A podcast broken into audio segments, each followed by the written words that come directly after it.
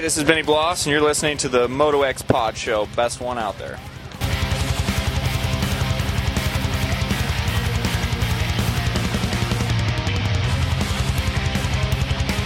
Hey, this is Jessica Maher, and you're listening to the Moto X Pod Show, the only podcast that we listen to down under.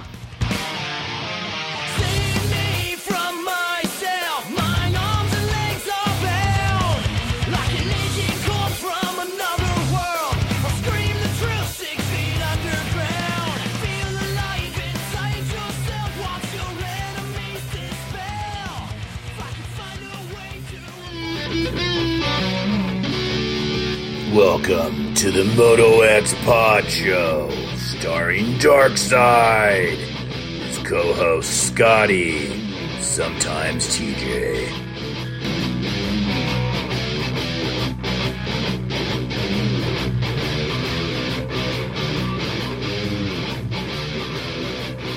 All right, here we go. We are back. Once again, Scotty, another episode of the Moto X Pod Show. This week, it's episode two twenty-eight. Lots of good guests, a couple guys we haven't talked to in a long time. But before we get to all that, our title sponsor, along with our co-title sponsor, all our sponsors, Cherubies U S A. For decades, Cherubies U S A has been the leader in moto plastic and accessories. Products that fit perfect, look great, and last. Cherubies has what you need. Whether it's full plastic kits, individual pieces, handguards, chain guides, and sliders, or anything else they offer, visit Cherubies U S A dot com and support our title sponsor. Follow them on Instagram and let them know that you're listening.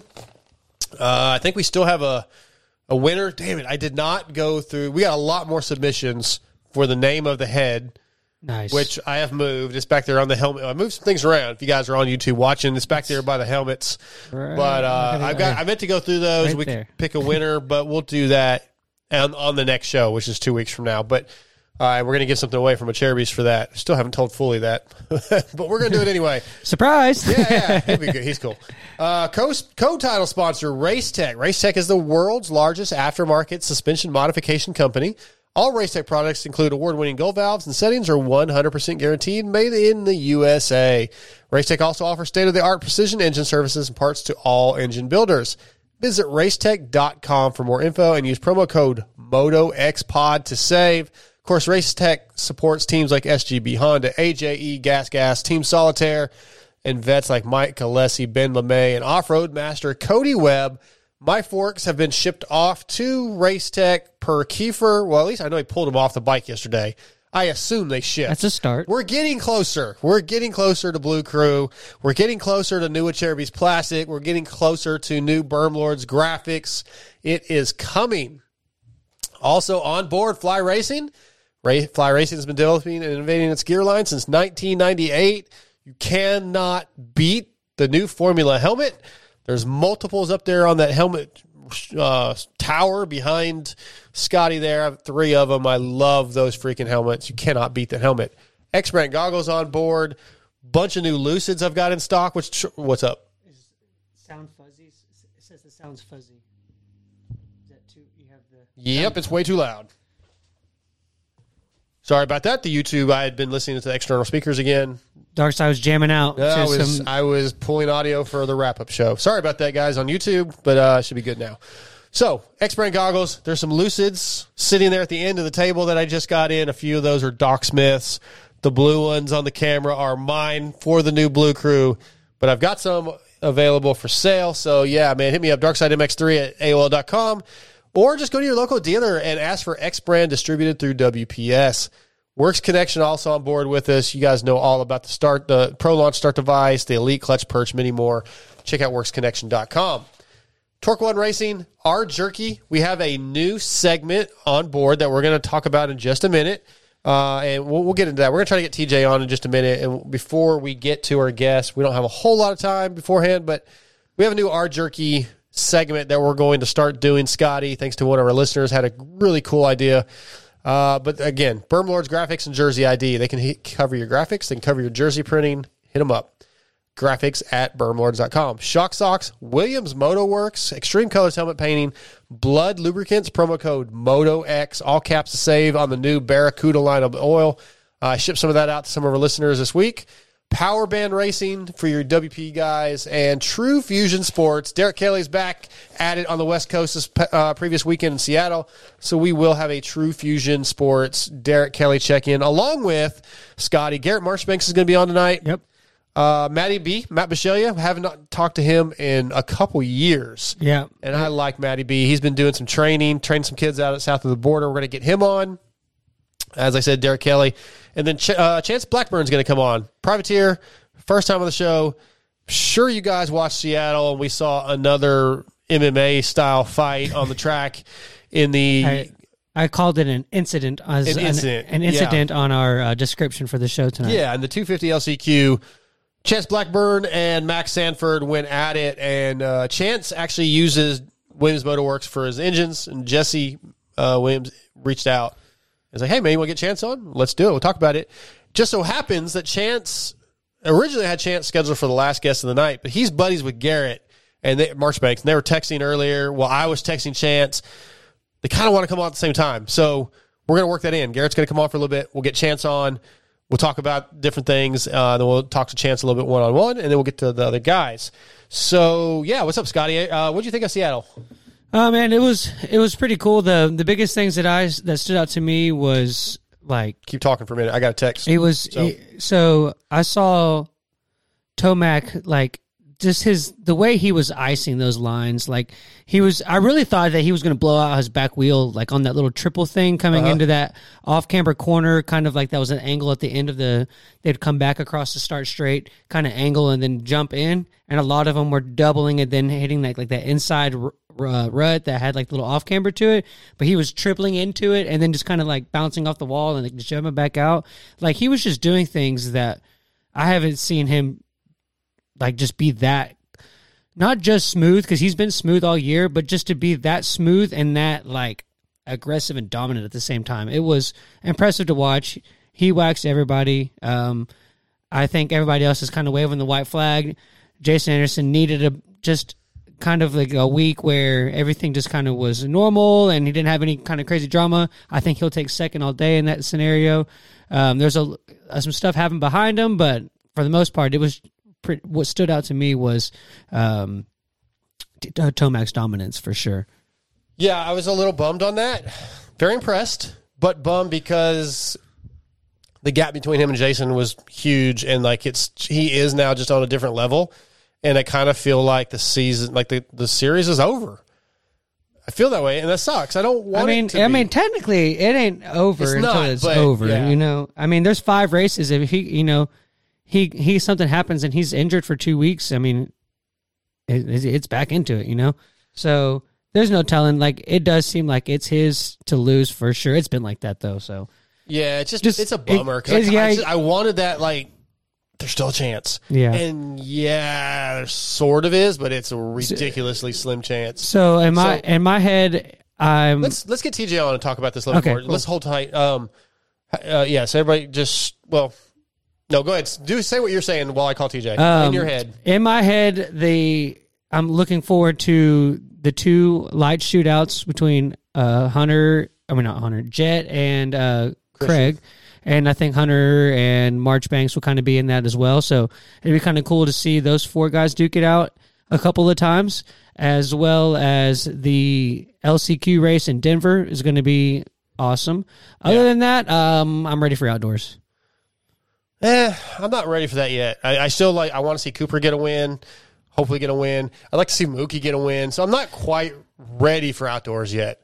What would you? You got to. You have a, a scale here, and okay. It's got percentages on it. You got Cooper getting a win on this side, and Mookie getting a win on this side. What's your percentages? Uh, I'm gonna go sixty forty Cooper's favor. Wow. Yeah, Cooper gets a win I would in say, Atlanta. I would say more like seventy thirty. Uh, Mookie, Ooh, I think I think Mookie's speed. You're more this, on the Mookie side, huh? I think this speed going off of this year alone, yes. Yeah, let's see. I think we got T J on the line. Let's see if he's there. T J Smith, are you there? What's up, man? What's going on? Hang on, you're a little low. What are you doing, man? Why aren't you in studio ever? Because I gotta make a living. I gotta I got oh. racing to pay for. Yeah, I'm sure that bill's been high lately. Yeah, right. Uh, actually, actually, like he's been at home, so. I, I can't really complain about it. It's been cheaper. Yeah, I tried to get him in studio again tonight, but he said he had too many things going on, which probably means like playing uh, Call of Duty or some shit. No, actually, actually, I got. I think he was actually working and he was helping my mom do some stuff. He, he's he's like a good kid. So yeah, I know. Hey, so before we get to our first guest, I want to get you on a little bit. Uh, you, I think you were on the line when we were talking. Did you hear our little discussion just yep. a second ago? All right, so where do you I fall? Did. Where do you fall on? Are you ex- are you ready for outdoors? And then also answer uh, Scotty's question there on Mookie versus Cooper win percentage. Um, I ready for no, I'm not ready for outdoors. I like Supercross better, and then um, I one hundred percent believe that Mookie has a better chance of getting a win than Webb, but not anything to do with more than Webb's just injured and not himself and that kind of stuff. The one thing that will help Webb is he's now back with Alden, so he's riding with Mookie, and that intensity is going to get picked up, I feel like. Yeah, I just heard about that. I, I what he like? How did that happen? Because basically things weren't working the way that they wanted them to, from what I heard, and they basically just said, "Okay, look, it's not working. You need to come back in." To um, Alden's, so so it was from K T M. Like they kind of ultimatum. Yeah, so, yeah, yeah. It sounds. I don't know. Right. I don't think it was an ultimatum, but it was like they said, "Okay, go ahead, try your program. If it works, great. But if it if if it goes off the rails, we need you back on our program." And it wasn't going great. Now, was it the program's fault? Well, you know what I mean? Yeah, I don't uh, think so. I think it's more bike stuff that he's trying to figure out personally. I think it's bike stuff and. Um, I, I mean, Webb's never. Been, I don't know. I, it, I I think it's just Webb and bike stuff. Wait, did he actually answer the question though? Did he put Who? a percentage on him? Or, uh, on well, he, uh, he said one hundred percent Mookie. Oh, okay. Over yeah. Cooper, so I think he's basically saying Cooper has no chance of getting a win. Yeah. Okay, and got Cooper you. Does, and, I no. didn't catch that part. Sorry, I was commenting people. I, I will. I was say, doing your job, T J. Yeah, yeah, that's fine. I, hey, I will. No. Go yeah, ahead. Go, ahead. go ahead. No, no, no. Finish. No, your... no, I, I was just gonna say, like, it's not, I'm not gonna be like, oh my god, I can't believe he got a win. But there's no way I would put any money on him getting a win. Yeah, right. yeah, and and we know how you are with money, so. yeah. Uh, okay, so we only have like ten minutes before we get to our show. Um, yeah. That you're not here for, but a couple I, things I want to touch on with you. So uh, we have a new segment. I haven't told Scotty this either yet. I had a listener reach out on Instagram, and his Instagram handle is at D, the letter D, underscore Brancato three twenty. I hope I said that right. He didn't have a real name attached to his account. But he has a really cool idea, I think, for a segment that we could do pretty much like the, the uh, Blood Lubricants um, cross-rutted whenever we feel like. Yeah. And yeah, it yeah. is the R Jerky Beef of the Week. So, okay. like, this week, week, we could talk about Chant. Chance Blackburn and uh, Max Sanford, or we could have talked about Jason Anderson and Barsha, or we could talk about how you know whatever our beef is. I could it could be it's kind of like the Race Tech Rant. It could be yeah. almost anything in my beef opinion. Of the week may be the best. The be- if he actually came up with that, he did, we need well, to get him some R jerky. Oh, I, I already I mean, handled it. Already handled it. R- okay, R- R- R- talked to R J. R J said no problem. Then I found out this guy lives in Canada, which becomes a problem. But we'll figure it out. So. Uh, We got we got to figure it out. We'll give him. We can give him like a, like basically a what do you call it? Like a, uh, um, a gift card for him or whatever we got to do. I'm, I'm gonna have to ship it to like whatever the closest U S town is and like to a, a P O box. Like go figure it out. yeah. Or we'll ship it to seven eleven yeah, across the, say, across that, the border. At a gas station or a hotel. Beef of the week. Hotel. I love it. But anyway, that was a great, great that's idea. Amazing. So I thought you would dig that. So that's, and tonight, the beef of the week, Ch- Chance Blackburn is coming on uh, yeah. to talk about his incident with Max Sanford. He also, I don't know, think you heard any of this. He rides, he uses uh, Williams Motor Works. That's where this connection uh-huh. came from. So we're, awesome. uh, yeah, we're going to have Chance on. We'll talk about that. But uh, yeah, before we let you go, what did you think of the races? The races are good, man. I mean, I, I they have been, I want to say that. Yeah, there's Seattle on the T V show. I don't know how it was being there, obviously, because it wasn't was kind of, eh, but Um, they have got to do something about slowing these tracks down. Yeah, that's been a hot topic, which what did you call in about last night on Pulp? You called in. Now oh, I called in because Steve's all excited about how they're giving him a race. And oh, I one hundred percent yeah. believe the only reason why they gave him a race, somebody somewhere goes, you better give this guy six minutes or he is going to turn a, uh, L C Q into a murder. Yeah, that actually was not a bad topic. That's one of the better. I hate giving you props. It really hurts my heart a lot, but that was actually pretty good. When you call in, I'm like, oh, God, what the f- yeah. what dumb shit is he going to say? You, you, you like, never know with good. T J. It's either going to be like, you're going to like change your whole like life perspective about it, or you're going to be like, this guy, why did you just say that in front of all these I people? Just, okay, I, got, I felt like that couldn't have been your idea. No, it was one hundred percent my idea, but I also was going to do another one, but I, I was at work, so I had to get off the phone. Yeah. So t- tell me how dumb this is. I think that the industry is not, nothing, nothing against him, but I think they're giving Tomac too much props. Okay. And I, I'll tell you why. So they're putting him, yes, his wins are a lot, but they're putting him on the same pedestal as Ricky, as Stewart, as Reed. Yes, his win number is is high, but if you look at his win number versus how many times he was actually in the series and not injured, because he has a history of not being injured, finishing Supercross seasons and all this kind of stuff, yet he only has one, and he's about to get another another championship.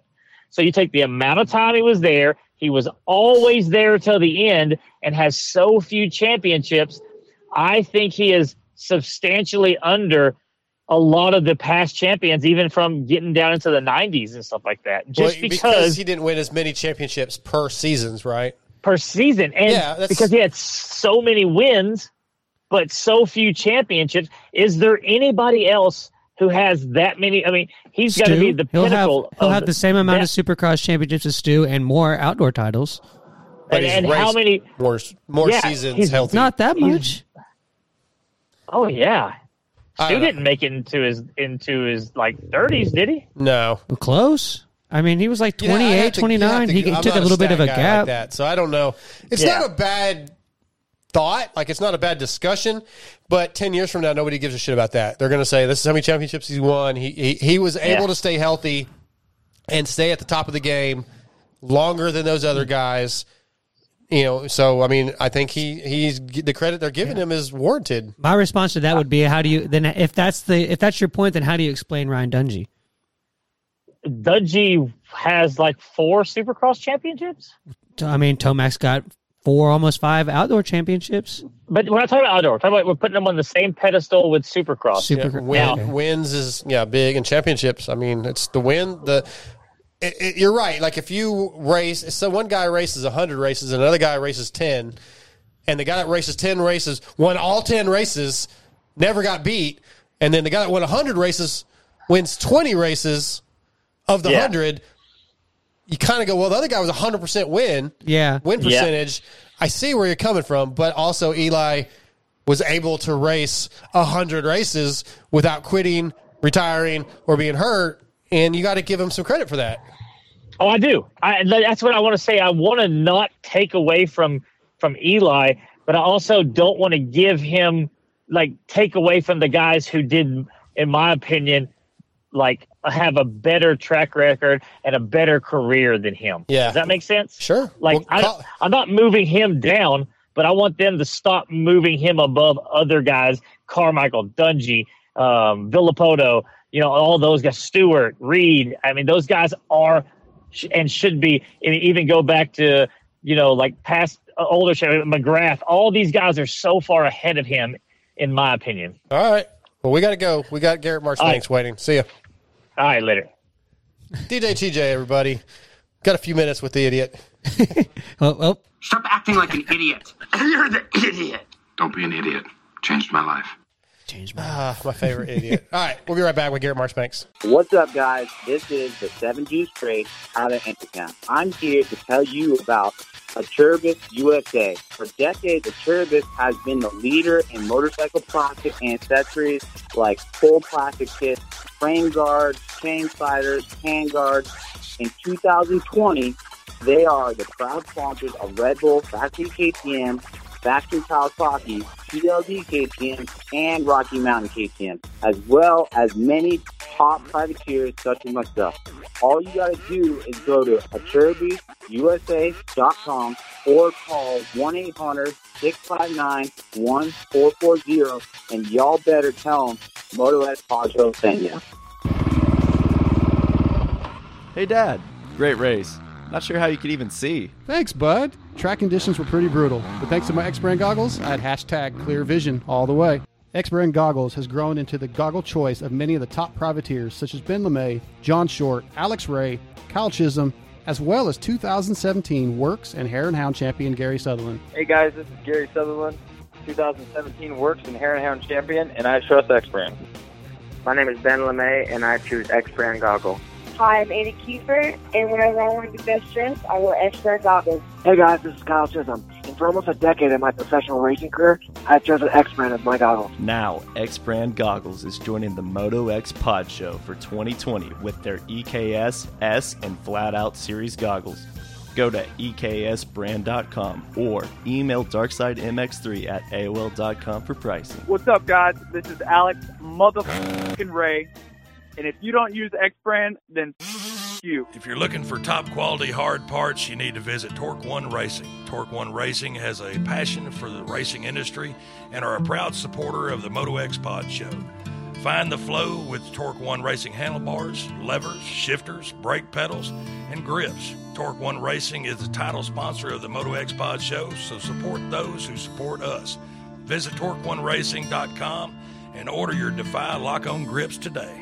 All right, we are back with our first guest of the night, who is brought to you by Torque One Racing, which is a Texas-based company that is providing high-quality, economical performance parts. Check out torque one racing dot com to see their complete line of products, including the Attack handlebars, the Defy lock-on grips, and the Vengeance levers. Let them know the Moto X Pod Show is uh, your show of choice. Tonight, Torque One Racing brings us from Club M X, Garrett Marshbanks. What's up, dude?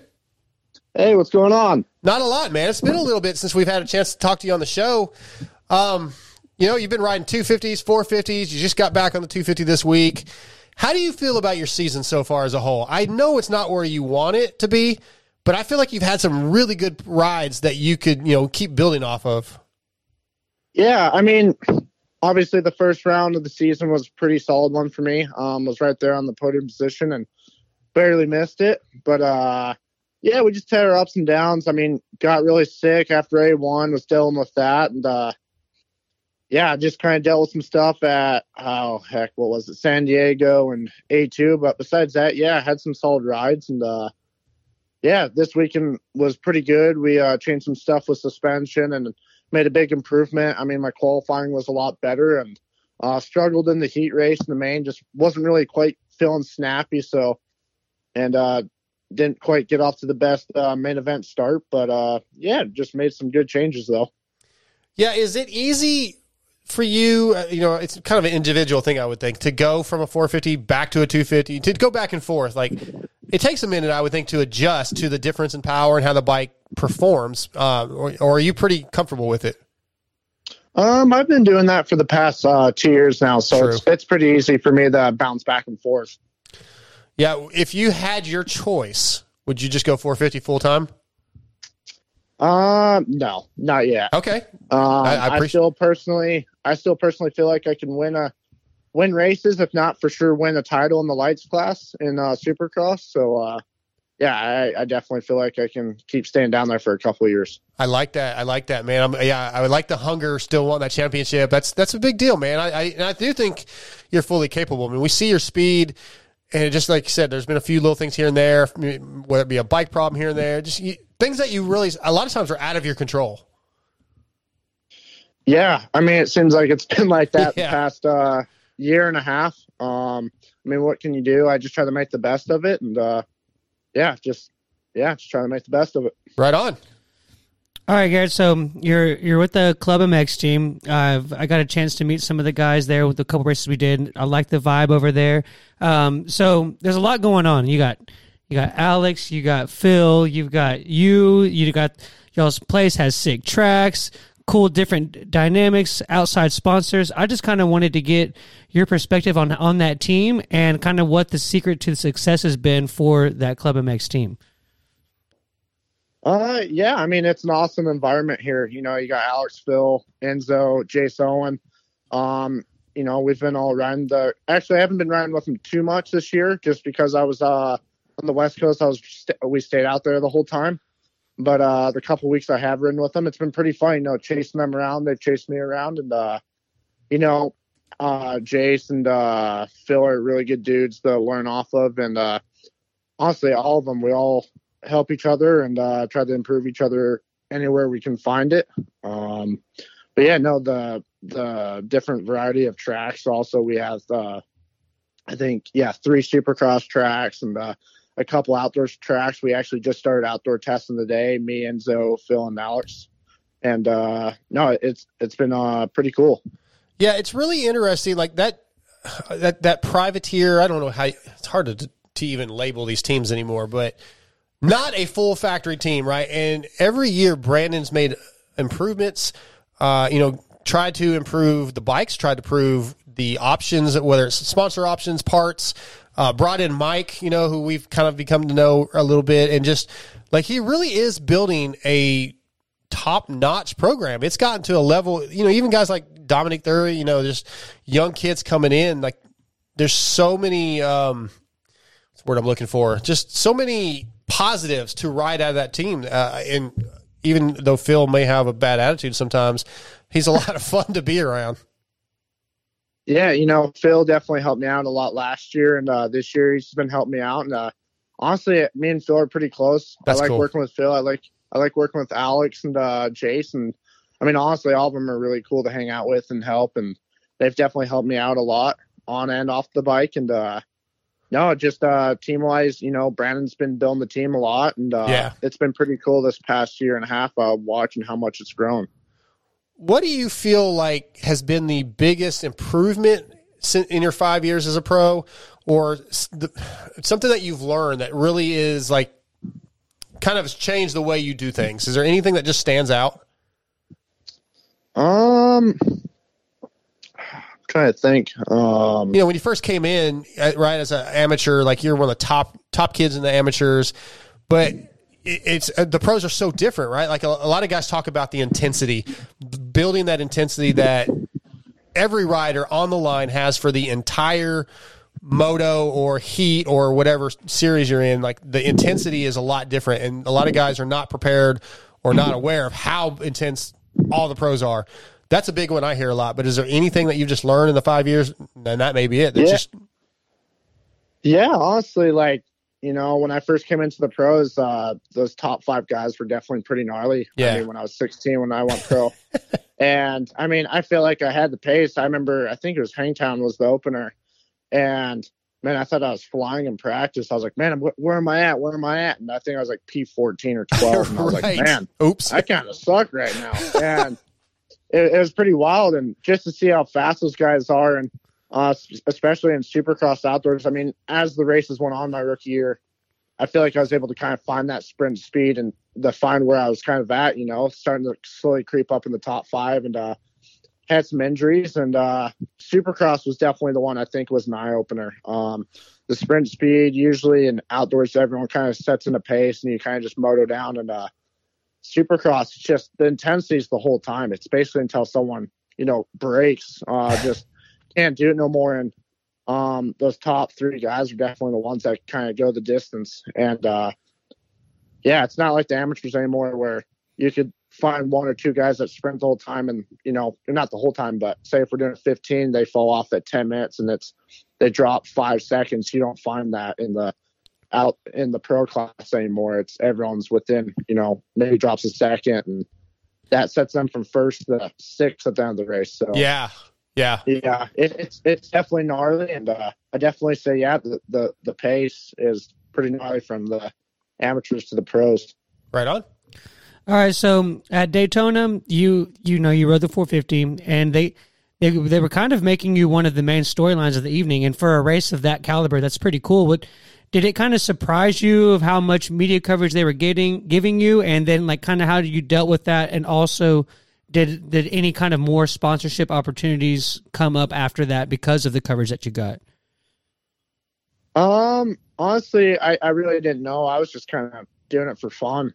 Um, I didn't think I was, you know, get that much T V time or publicity off of it. And uh, it seemed like since Friday that, uh, when we got in for press, it was just the cameras are around me and people are asking me questions and stuff. And it was honestly pretty cool to see that.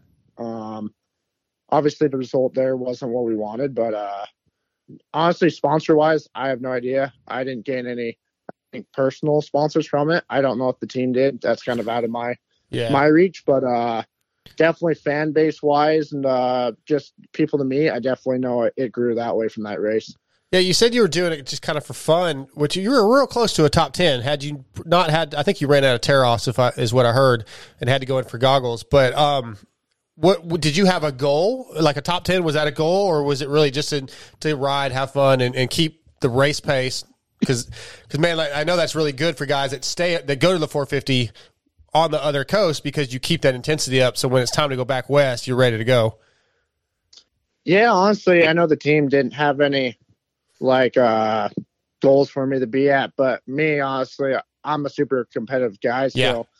I said top five, they said, you know, back it down a little bit, so we kind of were like, all right, we'll do top ten. And uh me personally, I feel like I could have definitely been in the top seven um if I had more seat time on the bike. Yeah, I only had about five days on it, and uh no, yeah, just being out there in that main, I, I remember coming through, and I remember I think I was ninth, ninth or tenth, and there was definitely a couple guys in front of me I, I felt like personally I was going to get, and uh, next thing I know, my I had no more tear-offs, ditched the goggles for a couple laps, thought I could maybe um, run with it, and got blasted by Bogle, I think it was, in the sand. I was like, all right, this ain't going to work. I'm not going to risk my eyes for one four fifty race. So right, yeah. Made a quick pit stop, and yeah, lost a couple spots, and, you know, sitting there for fifteen, twenty seconds trying to put goggles on, you know, you lose a lot of time and spots. So sure. Yeah, it was kind of kind of a bummer.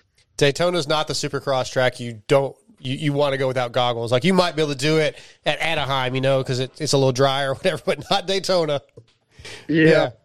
Uh, you mentioned all the media, or actually Scotty asked you, and then you talked about all the media being there.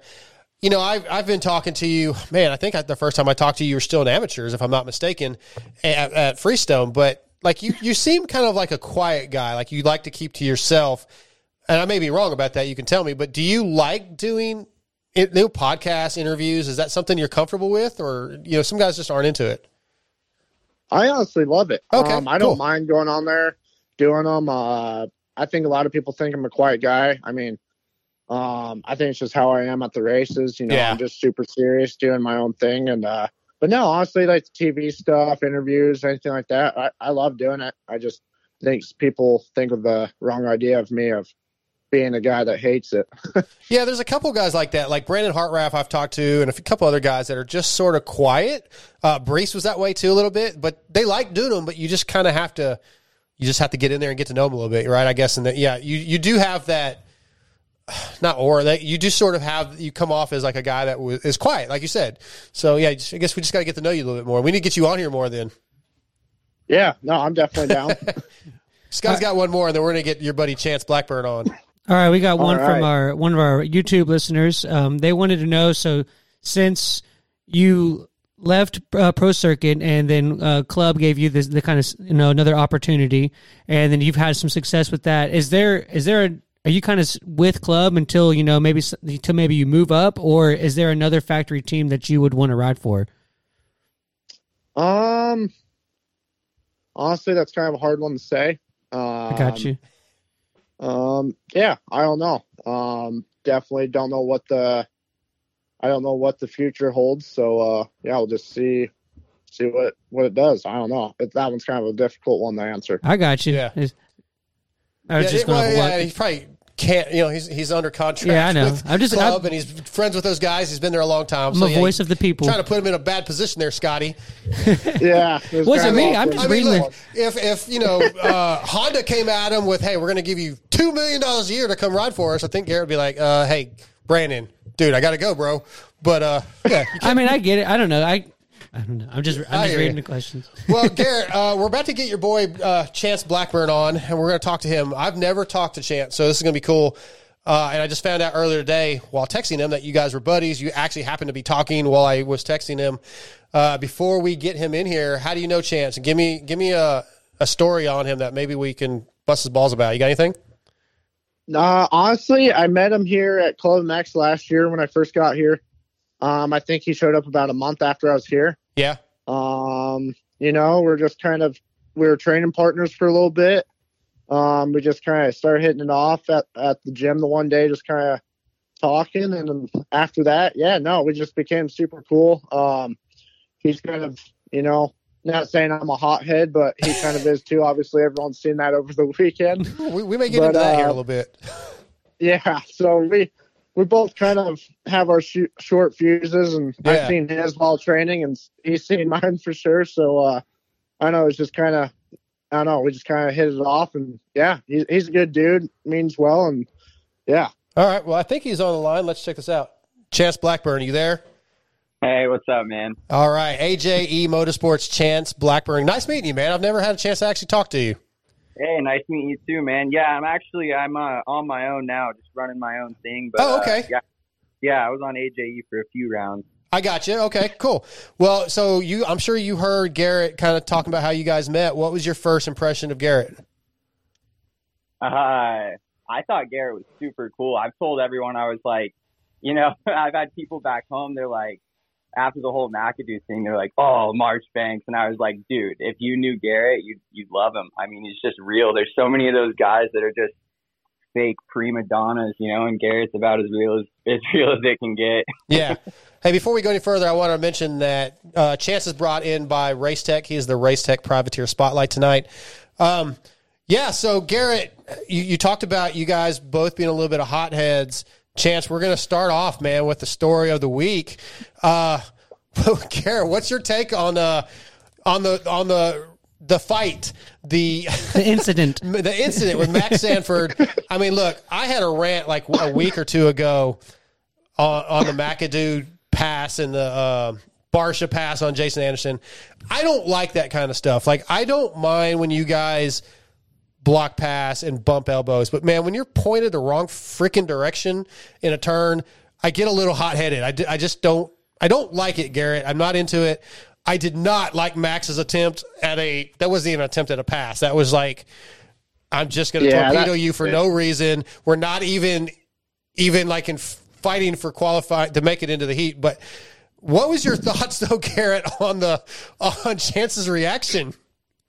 You know, we were – I was trying to tell the story without laughing, but uh, yeah, no, I was sitting in the rig watching L C Q. I was obviously pulling for him to make his first main, so I'm sitting there, I'm like, come on, man, you got this, you got this, and all, all of a sudden you just see this Honda come flying across the track, clean him out, and I'm like, oh, no. Next thing you know, I was like, oh, what's he going to do? And I was like, I already knew he was pissed. I was like, what's yeah. he going to do? All I see is him grabbing him, kind of grabbing him pretty good, and I'm like, oh, boy, is he going to go full pike on him? And he did. He didn't land any punches. Ray. I was kind of, I was kind of bummed. I was like, man, at least like maybe like I don't know. I was hoping for some mo- a little bit more, but he, he kept it pretty clean. yeah, I, I guess. What's thank that, you. Chance? I said that's what I thought. Yeah, thank you. Yeah, the, Chance, I'm gonna be honest with you, man. I don't know you, so the only thing I didn't like was you stomping on his bike. I did not like that. I yeah. understand how angry you were. I yeah. totally Ooh. understand. But I didn't like that move. Yeah, that's the only part I watched back, and I'm kind of like, ah, damn it. I mean, he went to pick his bike up, and I was like, I was, I don't know. I was just trying to kind of own him the whole time, I guess. I was really pissed off. Yeah, I mean, dude, I'm, I'm old now, but when I was younger, I've been in some moments where I lose my temper at something, and it, and nothing I'm doing is rational. It just, it's, and you look back and you go, God, I look like an idiot, you know, yeah. or whatever. So I you, get it. But did you and have you and Max talked? Was there any like apologies, or are you still like, this is oh, not no. over yet? No, dude. I mean, it's over for me. I feel like I kind of, I don't know. I let him know how I felt, and that was good enough for me. People were like, the pits. I was like, no, dude. I don't think, I don't think after uh, what happened, he wanted to see me in the pits. I didn't see him after that, so I, I was done with it. I was over it. But I was, uh, yeah, I was pretty fired up, and I mean.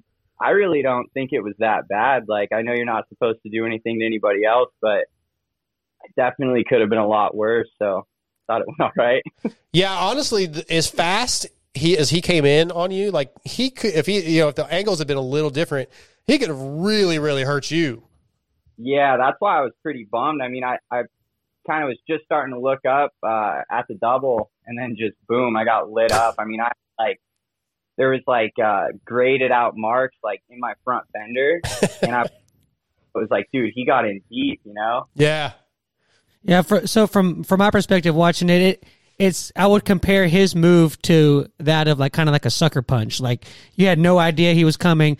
And so my question was, is Ooh, is the fact that yeah, I was gonna say the Will Smith thing, but uh, Ra- and yeah, Chris Rock, but Chris Rock saw it coming. What a weekend, you know. Yeah. But anyway, anyway uh, so so does the fact that it was kind of such an unexpected, I'm air quoting, sucker Incident? punch. Oh. Um, Does that kind of make you go over the edge more and want to, you know, retaliate in that way, like maybe more than you normally would have in a confrontation as far as like, you know, t- a turn would go? Right. Yeah. I mean, dude, you can block past me or hit me whenever. And I, I mean, I get it. It's racing, but that was just flat out dirty. So I was pretty, uh, yeah, I was pretty mad, and he could have hurt me, but uh, yeah, I don't know. Luckily I made it granted, I guess. Yeah, I need. Um, to, I don't know him, but I need to. I'd love to know like his thought process. Like, what was he gonna do? I don't know, dude. I mean, I was I was in sixth, and I was uh, I was pumped because I was, you know, like I could see fifth and fourth right there. So I was like, all right, all right, all right, you know, like into it. People are like, oh, why'd you get so mad? I'm like, dude, when when you're in race mode, I mean, I know when I'm like in race mode, and you know, you're competitive and stuff. Like, it's just one mode for me. So yeah. I'm, Yeah, I don't know. I also need to mention, uh, for you two, you guys don't know, but the Wageman Brothers Jerky Company, Our Jerky, is a sponsor of our show. And this is the first week officially of the Our Jerky Beef of the Week segment. So this is, the Beef of the Week is Chance and uh, Max Sanford. So this is our first one. Thanks to the boys, R J and uh, Robbie over at Our Jerky. But uh, Garrett, man, have you ever tried their jerky, dude? You probably don't eat that shit because you're like a you're a beast. um, no, I haven't had it, but I'll have to give it a try or something. Yeah, I need to get the Wageman Brothers and hook you boys up. That's the best jerky on the planet. But uh, Garrett, man, before we let you go, uh, I, I do want to talk about Day in the Dirt, man. That thing looked like an awesome event. Everybody I've talked to had a blast. How was that for you? Dude, it was a lot of fun, honestly, just going out, enjoying my bike, and uh, just riding some different stuff, you know, around the asphalt on the roads, and uh just some tree sections and uh, the moto track. It, it was it was different, and uh, it was definitely fun. I uh, haven't done that stuff since I was amateur rider, so um, yeah, no, it was a lot of fun. Just the vibe, being around all those guys and yeah. doing the team races, it was it was a lot of fun. Did you happen to go through the uh, the barn and Randy Richardson make you do a burnout? I don't, I don't. He did that for a lot of guys. I don't know if he did it for everybody. Yeah, he tried to do it to me, but I only brought one one tire with me, which was on the bike. So I was like, I'm not doing it. He's like, you got to burn out. I was like, no, it's my only tire. I don't want to ruin it. uh, he would have hooked you up, man. He's with Michelin. He just got you a free a Starcross five. You'd have been good to go. No, I, I run Pirelli, man. I know. I know. Well, that that was kind of my question. Was what I asked Zach this, Zach Osborne this last week. I was like, what was your favorite Randy Richardson moment? And I, maybe that was it. Yeah, Randy's a nut if you don't I, know him. I was going to say, what was, from the Day in the Dirt, what was your favorite Randy Richardson moment? But it kind of sounds like that was it. Oh, yeah. That one and uh, us lining up on the gate for our first moto on Saturday. Um, he was sitting there. We're lined up next to each other. And he's like, can you imagine if you hole shot me or, or if I hole shot you? I was like, yeah, I don't know. That'd be, that'd be pretty tough. And we're sitting there. I'm all stretching out.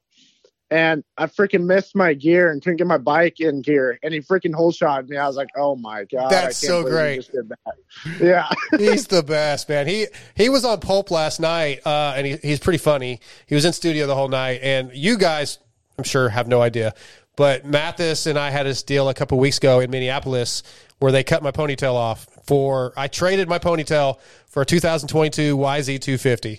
Oh, so, I heard about that. That's yeah. Sick. So we did that live on stage, and then Chris Kiefer had this case. It's a coffin case built with lights, and he kept my ponytail in it. It's fucking weird, I know.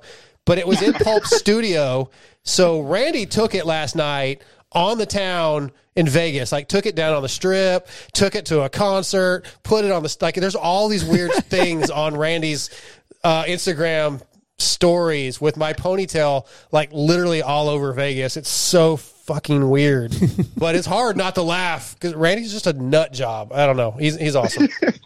Anyway, that's funny. Garrett, I guess we're going to let you go. We're going to talk to Chance a little bit, get to know him. Um, we probably could have spent some more time with you, but I really appreciate you coming on. Uh, look forward to seeing you back. And Wes, we got this weekend coming up's off, and then the shootout, right? Or the showdown. Yeah. Uh, yeah, I think it's the shootout. Is it Saint Louis or Atlanta? Atlanta, now? yeah. Atlanta shootout's coming up, man. Heck yeah. It's going to be good. We're, we're going to see you out there, uh, the man-child moto out there. You know, maybe take it, put Jet on the ground, put Christian on the ground, and just oh, uh, come take, on. I'm, I'm not like that. Take I'm the win, probation, so I, I can't be doing no Chance Blackburn stuff. So. Right, right. Fair enough, Garrett. Man, hey, I appreciate you coming on. This has been fun, dude. No, thank you for having me. Absolutely. We'll talk to you soon, buddy. All right, sounds good. All right, bye. See ya. All right, thanks to Garrett for coming on. Garrett Marchbanks. He's also brought to you by X Brand Goggles. All right, Chance. So I want to get to know you a little bit, man. All, the only thing I really know about you, and this is not fair, is what happened this weekend. I didn't know a lot about your background, man. Um, give us a little bit of your background. You grew up in Washington, I believe. What's your history with moto? How'd you get into it? Um, yeah, I grew up in Washington, uh, over by Olympia, a town called Rochester. And uh, my older cousin raced, and um, he, he raced like the C-Class or whatever. It was all just local stuff, and yeah, it just started out as a family thing. My dad got me a bike, and he had a bike too, so we just started, you know, going to the races on the weekends, and it just kind of, kind of grew. And then we started just doing one national a year for a few years, and then, you know, we just started clicking more off and stuff. But um, yeah, I went to went to public school all the way through. I played football since fourth grade, all through senior year, and I wrestled since I was five, all through senior year too. Um, But yeah, my, my dad wanted me to stay in sports and stuff because I would beg him uh, to be homeschooled because I was just watching all my buddies take off, you know? Yeah. But he was of all the time after high school. So I'm glad I finished it. It was school, school sports were fun. Yeah. I was about to ask, you know, I mean, that I think you learn a lot playing team sports in high school. I think it build, there's a lot of character building your characteristics that come from playing team sports that can be really important for somebody. So I, yeah, I'm glad you got that experience. Yeah, yeah, it was a lot of fun. Cool, man. All right, so kind of, you know, going into a little bit of the racing. So when the L C Q, it's kind of like a gladiator kind of thing. Like it's a it last man into that. That's for it, sure. It's a last man standing, you know, pressure filled thing. So I kind of wanted you to just go like how tough it actually is to perform like what you know you're capable of doing under that kind of pressure in that spotlight, and kind of how do you prepare to work under that kind of, um, that, you know, that pressure? Yeah. I don't, when, when I get on the gate for the L C Q, I just know, you know, obviously that's the last chance. You got to go. I mean, I just try to get as amped up as possible, and you know, it's going to be chaotic out there. So you got to just kind of hang in it, shoot your windows that you see and your gaps and stuff. And, try to, you know, get through people quick if you don't get a good start. But yeah, it's it's chaos out there, so you gotta just try to stay in it, stay in race mode. Yeah. Um are you doing the whole West Coast series? Have you made all the races? Uh yeah, I'm doing the whole West Coast, but um Seattle was maybe gonna be my last one just because I'm I'm funding it all on my own, so I was getting pretty low on money. So I actually came home like a week after A three and was just kind of riding around home and stuff. And, uh, yeah, so I was going to start hitting, like, P R O. Uh, the P R O series is up here. It pays out really good. Okay. And, yeah, just start hitting some money races and kind of save up for next year so I can go blow it all again. So what do you – I assume then do you have, like, a, a day job or anything that you do during the week to earn some money? Um, I train kids back home actually quite a bit. Oh, yeah, but, Blackbird um, M X school, right? Yeah. Yeah, but uh, other than that, I have uh, a, a really good sponsor that helps me out. My uh, my dad had helped start a pipeline inspection company um, uh, like a year before he passed away, and they really took off. So uh, they've, they've just been helping me out after everything. It's been really cool, enough to keep me going. Right on, man. Good for you. Scotty, yeah. Do you have another one? Uh, yes. So we had a, uh, a listener that wanted to know, like, wanted you to compare your football and wrestling difficulty wise to uh, to Supercross and motocross. Oh yeah, um, you know, wrestling was definitely tougher than football. Um, I, I that was like that was uh, arguably like my favorite sport. But wrestling, I mean, Supercross, there's nothing harder. I mean, it's definitely, I think it's the hardest sport, you know, in the world. But um, it just takes so much focus and stuff. I mean, you're not, it's not like you go out, make a mistake and get pinned. If you make a mistake, you might, you know, break something. yeah, yeah. Yeah. Yeah. It's, da- it's dangerous, very cardio demanding, uh, very mentally demanding, physically demanding, like everything that you could think, like there's nothing easy about racing dirt bikes, really, especially at your level, right? At the highest level, like you can go out and have fun just like we do, Scotty, yeah, or me. Like I'm, I'm way slower than you, Scotty, but like, it's still dangerous. It's still a high heart rate. It's still physically demanding. You know, I played football as a kid, you know, I played basketball, all that stuff. And, and there, there's, there's very difficult things in each of those sports. You know, football's draining. When you go into two-a-days, it's exhausting, right. But it's not for thirty minutes solid, or, you know, it's just, it's, yeah, it's, it's yeah. a very, motocross, supercross is highly elevated physically, mentally, all that stuff. So yeah, it's, it's very underrated by people that don't understand it.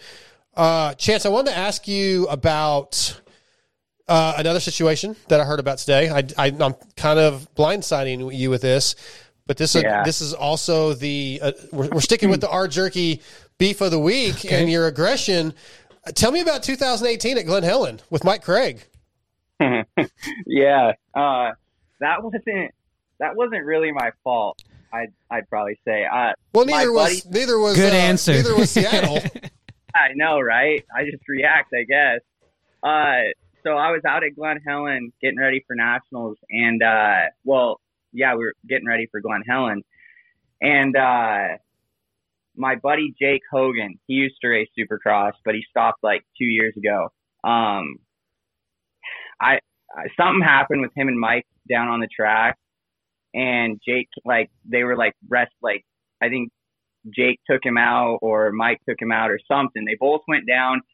Jake said he went to get back on his bike, and Mike like ripped him off or something. Whatever. Jake came back and was all pissed off and telling me all about it, and he was like, I'm going to go find him. And he didn't know who it was. He just, you know, knew it was some guy on a Honda or whatever it was. Yeah.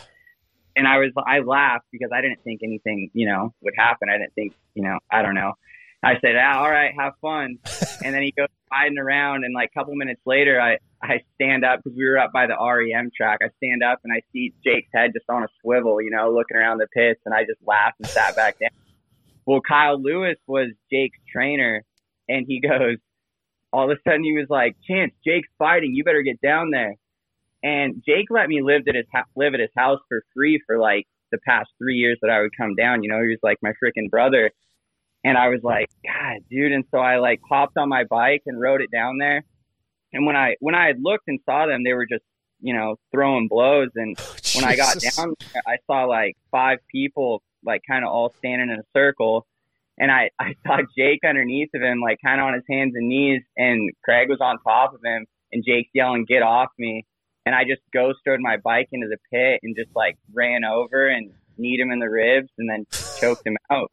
And that, that was about it. But uh, yeah, I saw the video actually. uh, yeah, your, Chris Gordon, your buddy Chris Gordon sent it to me.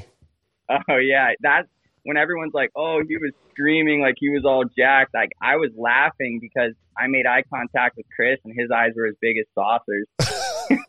That's crazy, Chance. Crazy, man. Yeah, I mean, I, I don't know, man. You're, some people just get in fights. It's just they find them. He sees the red, man. Go yeah. for it. Uh, so, well, I did want to ask, um, so what was, was there any repercussions at A M A? What did A M A say yeah, to we you? Haven't heard what, that, yeah. yeah, I did. I'm, Did they? I mean, you was in the L C Q, so you're, it's not like they could knock you out of the race or anything. So hopefully they didn't find you. Jeez, they they D Q'd me, but um, yeah, the email was just a, it was just a D Q, so I got I got lucky. Yeah, you got D Q'd, then he got something. He got uh, he's on. He got a, well, what's that?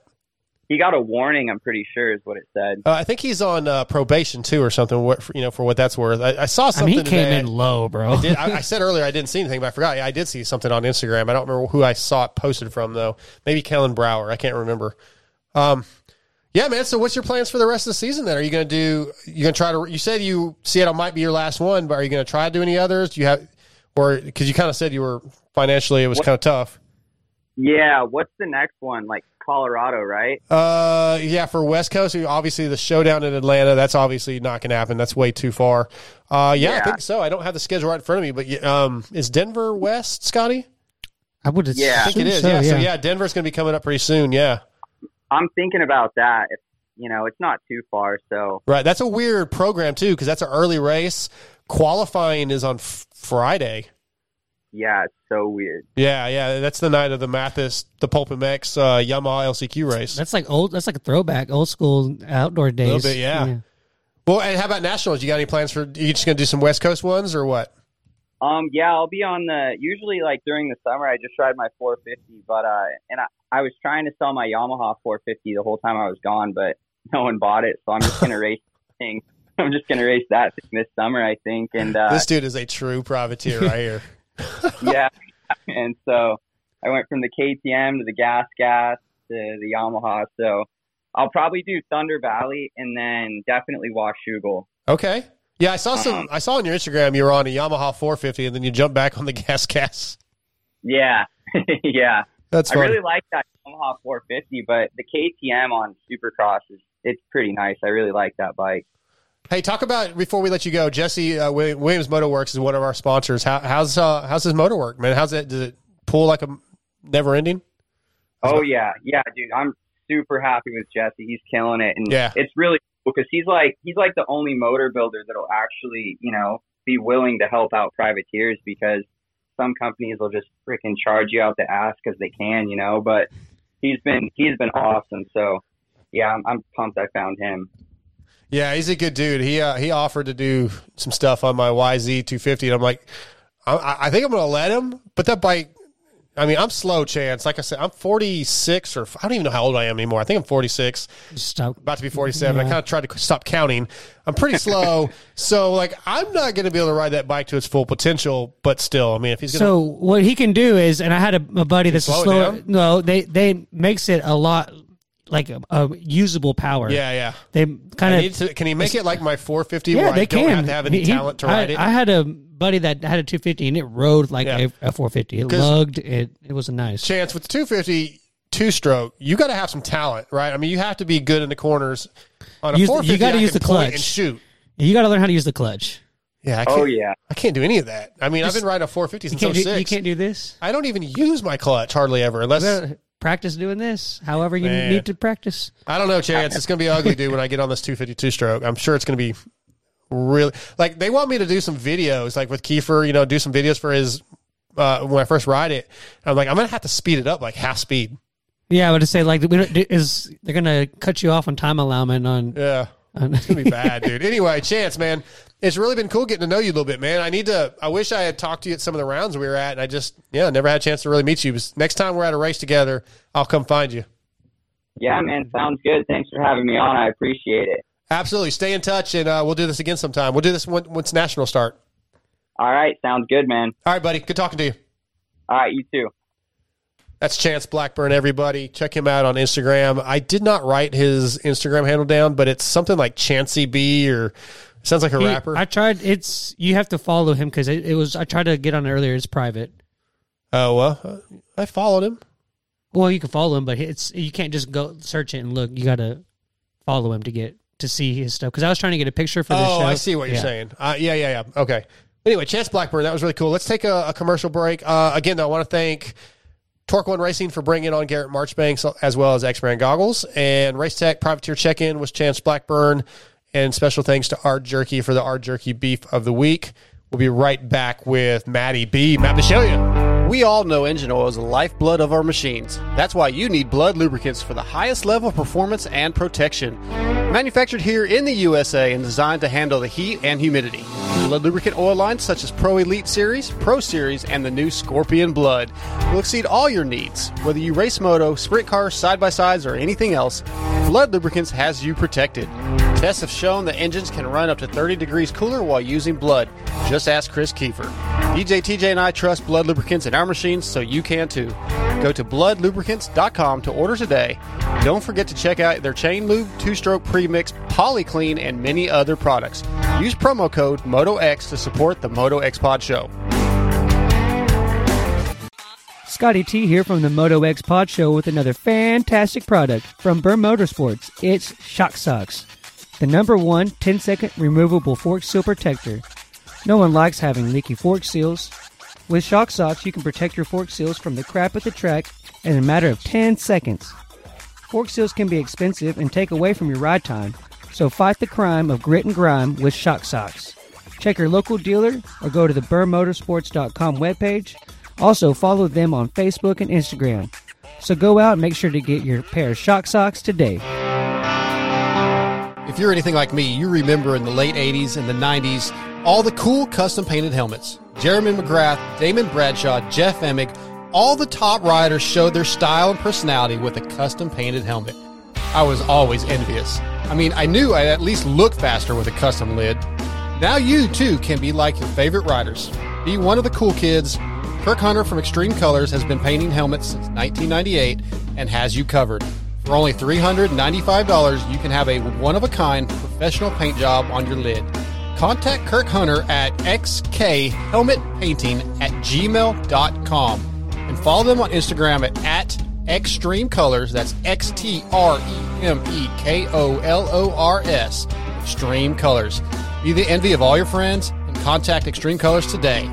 Let them know that the Moto X Pod Show sent you, as always. All right, boys, we are back from our second commercial break. I'm really excited about this next guest. It's been a long time since I've had a chance to talk to him, and that's on me for not reaching out. But he is brought to you by Works Connection. Since the inception of Works Connection in nineteen eighty-nine, Eric Phipps' goal has been to produce works-like products for the general public. The products like the industry-standard Pro Launch Start device, the Elite Clutch Perch, radiator braces, customized master cylinder covers, and much more. It's hard to imagine you not going to works connection dot com so you too can have what the pros use. And tonight, Works Connection brings us Matt Bisceglia. Matty B, dude, what is going on, man? Oh, not much, man. Just enjoying my evening, uh, you know, talking to you guys. Happy to be on here. How are you? I'm doing good. I, I really feel bad that it's been so long since I've reached out to you. I don't. I think it's probably been like eighteen or nineteen the last time I really talked to you. Yeah, no, I've seen it's been a while, man, but uh, it's good to catch up and uh, better late than never, you know? Yeah, man. It's just, I don't know. You, you get busy with everything going on and just... I, I guess, I, I don't know. That's on me. I, I totally apologize, but you've been really busy, right? Training since you, since your last race was two thousand eighteen, right? Uh, two thousand nineteen, I actually did the first couple Supercrosses. Okay. And then shortly after that, yeah, I, I got my gig here at South of the Border, and yeah, we've been wide open ever since, man. Like you said, life gets busy, and uh, yeah, it's been same here for me, man. So that was with Hanny, right? The Hanny's team? Yeah. So yep. that was in twenty, that was in twenty eighteen. Oh, okay. That was the last time I tried to race full-time Supercross. And then um, I was racing for Cycle Trader Yamaha in twenty nineteen. And then I hung up the boots and decided to uh, get on the other side of the fence and coach. Was that tough, man? I mean, I know you had a lot of injuries. And, like, I, I, I can only – you raced pro, I think, five years, maybe six years, five and a half years, if you – I guess nineteen. Yeah. Um, was that a tough decision? Or at that point, was it like, man, it's just – it's time? So coming into that season, like – I definitely thought I was going to have more in me, but like my injuries were kind of low key bothering me, like kind of worse than I let on. Yeah, and yeah, it was just time, man. It was just, it was really tough. I'd had, you know, like a year and a half of bad injuries um, to the same leg, like with hardware and everything. And yeah, it was just tough. It was time for me. I just wasn't in it mentally, like a hundred percent. And Supercross is dangerous, man. It's really, really gnarly racing at that level. And um, I, I just, you know, it was the right choice for me at the right time. I didn't feel like I was willing to like go get hurt and like break that leg specifically anymore. Yeah, no just, kidding. Uh, you know, it was just that time, man. And I, I had to be fair to myself. And if I wasn't going to be mentally one hundred percent into it, like it was too dangerous for me, you know, realistically to want to keep doing it, you know? Yeah, I can understand that, man. It, I, I know like you had a lot of good opportunities, obviously Geico, J G R, Cycle Trader, and tons of talent, right? And it just seems like there was always an injury, and, and that just happens sometimes. And I, I, I know, you know, when you're coming off five national titles at Loretta's, like that's not where you think your career is going to go. But now, working at South of the Border, doing something that you seem to be love doing and seem to be really good at, are you pretty happy with, like, your life has still been dirt bikes and racing and, you know, pretty successful, really? Yeah, no, it's obviously been really cool. Um, I was lucky enough, like to kind of get into this opportunity right after I quit racing. And I obviously love uh, dirt bikes and like dirt bike racing. You know, it's what I've done my whole life. And, you know, it's been really cool to not have to live through the stresses of racing at that level anymore, sure. but being able to be in it every day and still get to go to the amateur races like Loretta Lynn's and Minio's and a couple of the others. We got to go to Daytona a couple of weeks back. And um, yeah, it's fun. I still get um, my fair share of, of motocross for sure. But Um, being on the other side of the fence is like something that I enjoy. And, you know, I'm lucky to be able to do it Monday through Friday, you know, as a job. It's, it's uh, something I'm lucky to do, you know, not everybody's, you know, that lucky to be able to do that and be comfortable. And, you know, it's, yeah. it's fun for me. Do you ever get up, throw your leg over? Do you line up at any, you know, local races, or is it pretty much just training and, and no, no behind the gate stuff? No, no, I, I don't ride very much anymore. Every okay. once in a while, like once or twice a year, maybe once a year, I'll bust it out on the corner track and, and ride around with the boys. But yeah, I'm not too much. I, I'm pretty busy. Like, yeah, you know, my main priority is the kids. So if I was to go out and ride, like, you know, I, I wouldn't have the energy for it, quite honestly. You know, it's, it's a, it's a full-time deal what we're doing right now. And we've had a good clientele, and we've had, you know, quite a few people here. So yeah, um, it definitely keeps us busy. So you're not going to follow in your dad, Don's, uh, footsteps then, huh? And just crushed the vets all over the country. Yeah, no, not as of right now. You yeah. know, who knows? Who knows down the road? He is a um, bad no. dude.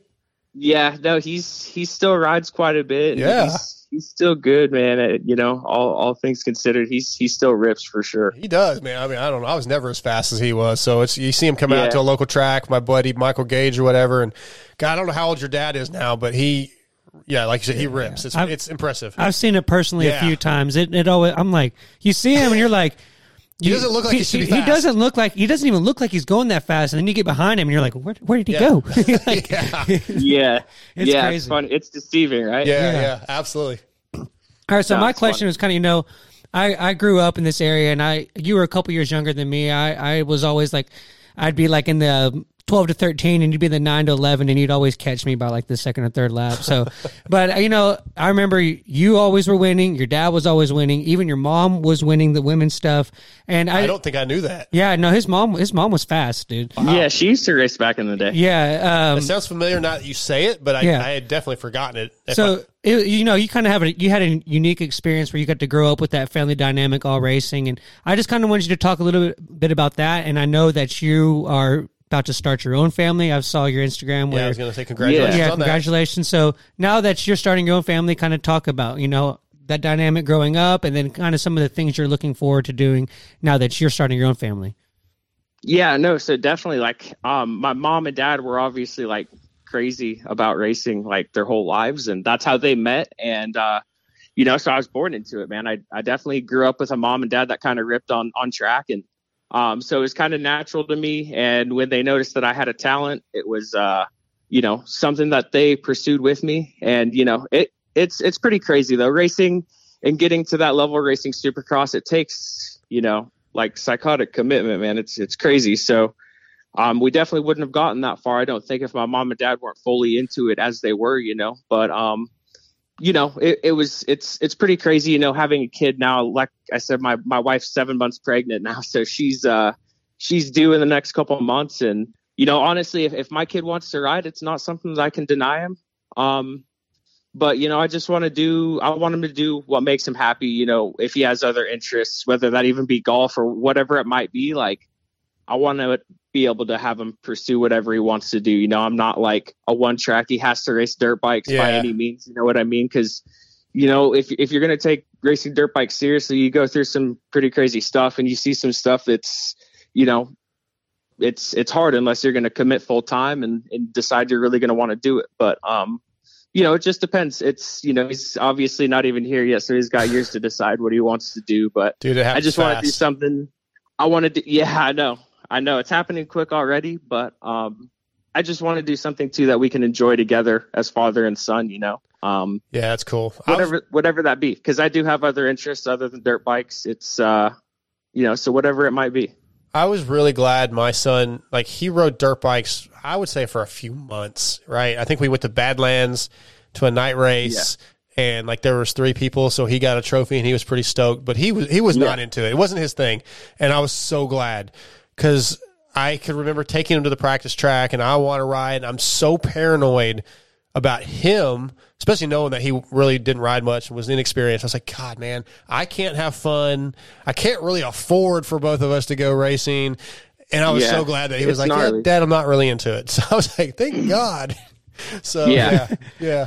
yeah. Um, no, I, I could only imagine the anxiety, like watching your kid, you know, like what I put my parents through. You yeah. know, it's, it's, it's pretty crazy to think about, for sure. Absolutely. Talk about the coaching job, though. You know, you talked about going to all these big races and being a coach, like the the excitement, the fulfillment when one of your riders does well, and the disappointment when they don't do well. Like, you're living through them a little bit, I would assume, but kind of compare that to racing for yourself as a pro. Like, does it compare at all? Yeah, in certain ways, like, you know, it definitely gets your blood flowing. Like, some of my kids, I could, I've even gone up to the line with them in the past, you know. Um, I went up, I, you know, I took kids to the line that won Loretta's titles last year. And that was like, you know, it's, you, you feel all the emotions as a coach too, you know, just grinding through it with them every day and just seeing exactly what it takes at that level. And, uh, you know, it's definitely fulfilling. Um, but like I said, being on the other side of it, um, you know, obviously I can, I can teach them right from wrong from my mistakes too, you know, cause it's not like I did everything perfect. Obviously, like, especially my last couple of years amateur, I put myself in a good position, um, to like get a ride and, and just be successful when I needed to be. But there was a lot of, you know, peaks and valleys before that. And, um, yep. you know, like not a lot of people like see that or know what people have to go through, um, to get to that point where you're successful. And just like helping the kids like get through that point to that next level is something that's really fulfilling. Like, we have a couple kids right now, especially, that are going to be hopefully at that level within the next year or two. And, uh, it's, it's definitely really cool, man. It's, it's rewarding to see, you know, knowing that I can have a, have a part in that and, uh, help them get where they want to be. Good for you, man. I like it. Yeah. So it's kind of one of my questions about being a coach, you know, so Men, the being mentally strong is is mentally mentally mentally strong. Mentally, mentally. You heard that too, right, Maddie? Oh my God! Go okay, ahead, Scotty. Okay. Anyways, so being mentally strong, which is what I'm having to do right now, uh, being mentally strong in this sport is such a factor now, even more than it's probably ever been.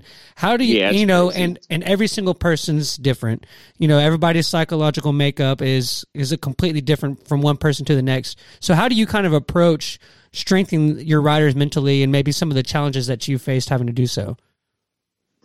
Uh, you know, it's tough because you obviously have to go, um, about each kid every, uh, in different ways. Um, you know, you have to work with them differently depending on how they handle things. Like, some kids, you have to put a little bit of pressure on them to understand what the objective is. Some kids, you have to talk to them like, like a, like an adult, and you just have to explain to them. So it just, it varies, um, you know, how you have to get that out of them. But, um, you know, like I said too, like I can, I can teach them from my wrongs as well, and what I've seen not work in the past. So that's something too, that that's obviously very helpful for them.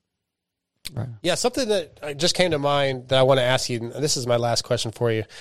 Uh, I've, I've talked about this in the past with other guys, like when we were talking about Eli Tomac, and when, as media, we're all like, what's wrong with him? You know? And yeah. the the idea of being human sometimes is lost on us as media and as fans yeah. of professional athletes or even actors, anybody in the spotlight. And growing up, right, you're you're this elite amateur kid, five national titles, Horizon Award winner, so much pressure, so much expectation as a kid. Yeah. You get a pro ride, so much is expected of you. You're still becoming an adult, so much going on in life. And then as an adult, like I, I talked about, like with Eli, like we don't know what's going on in his life when he has a bad race. Like for me personally, yeah. if let's say I'm fighting with my, my wife when I was married, or my fiance now, or whatever, like mm-hmm. that ruins my whole day. I can't go to yeah. work and concentrate. I can't do a show and concentrate. All I'm thinking is bad as that.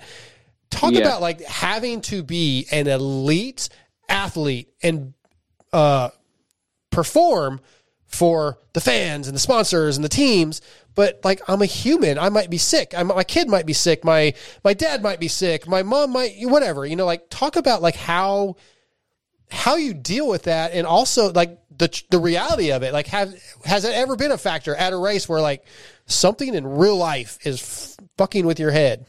Yeah, no, definitely, man. And that and that's tough because you walk a mile in somebody else's shoes and you don't know what they have to deal with. But like, I can promise you that every rider on that gate has their demons and their things that keep them up at night. Yeah. It's, uh, um, but you know, sometimes you really just have to dig deep to get past that stuff, man. It's uh, it comes down to like, like you said, that that mental that mental edge. Um, you know, it's that's a tough one.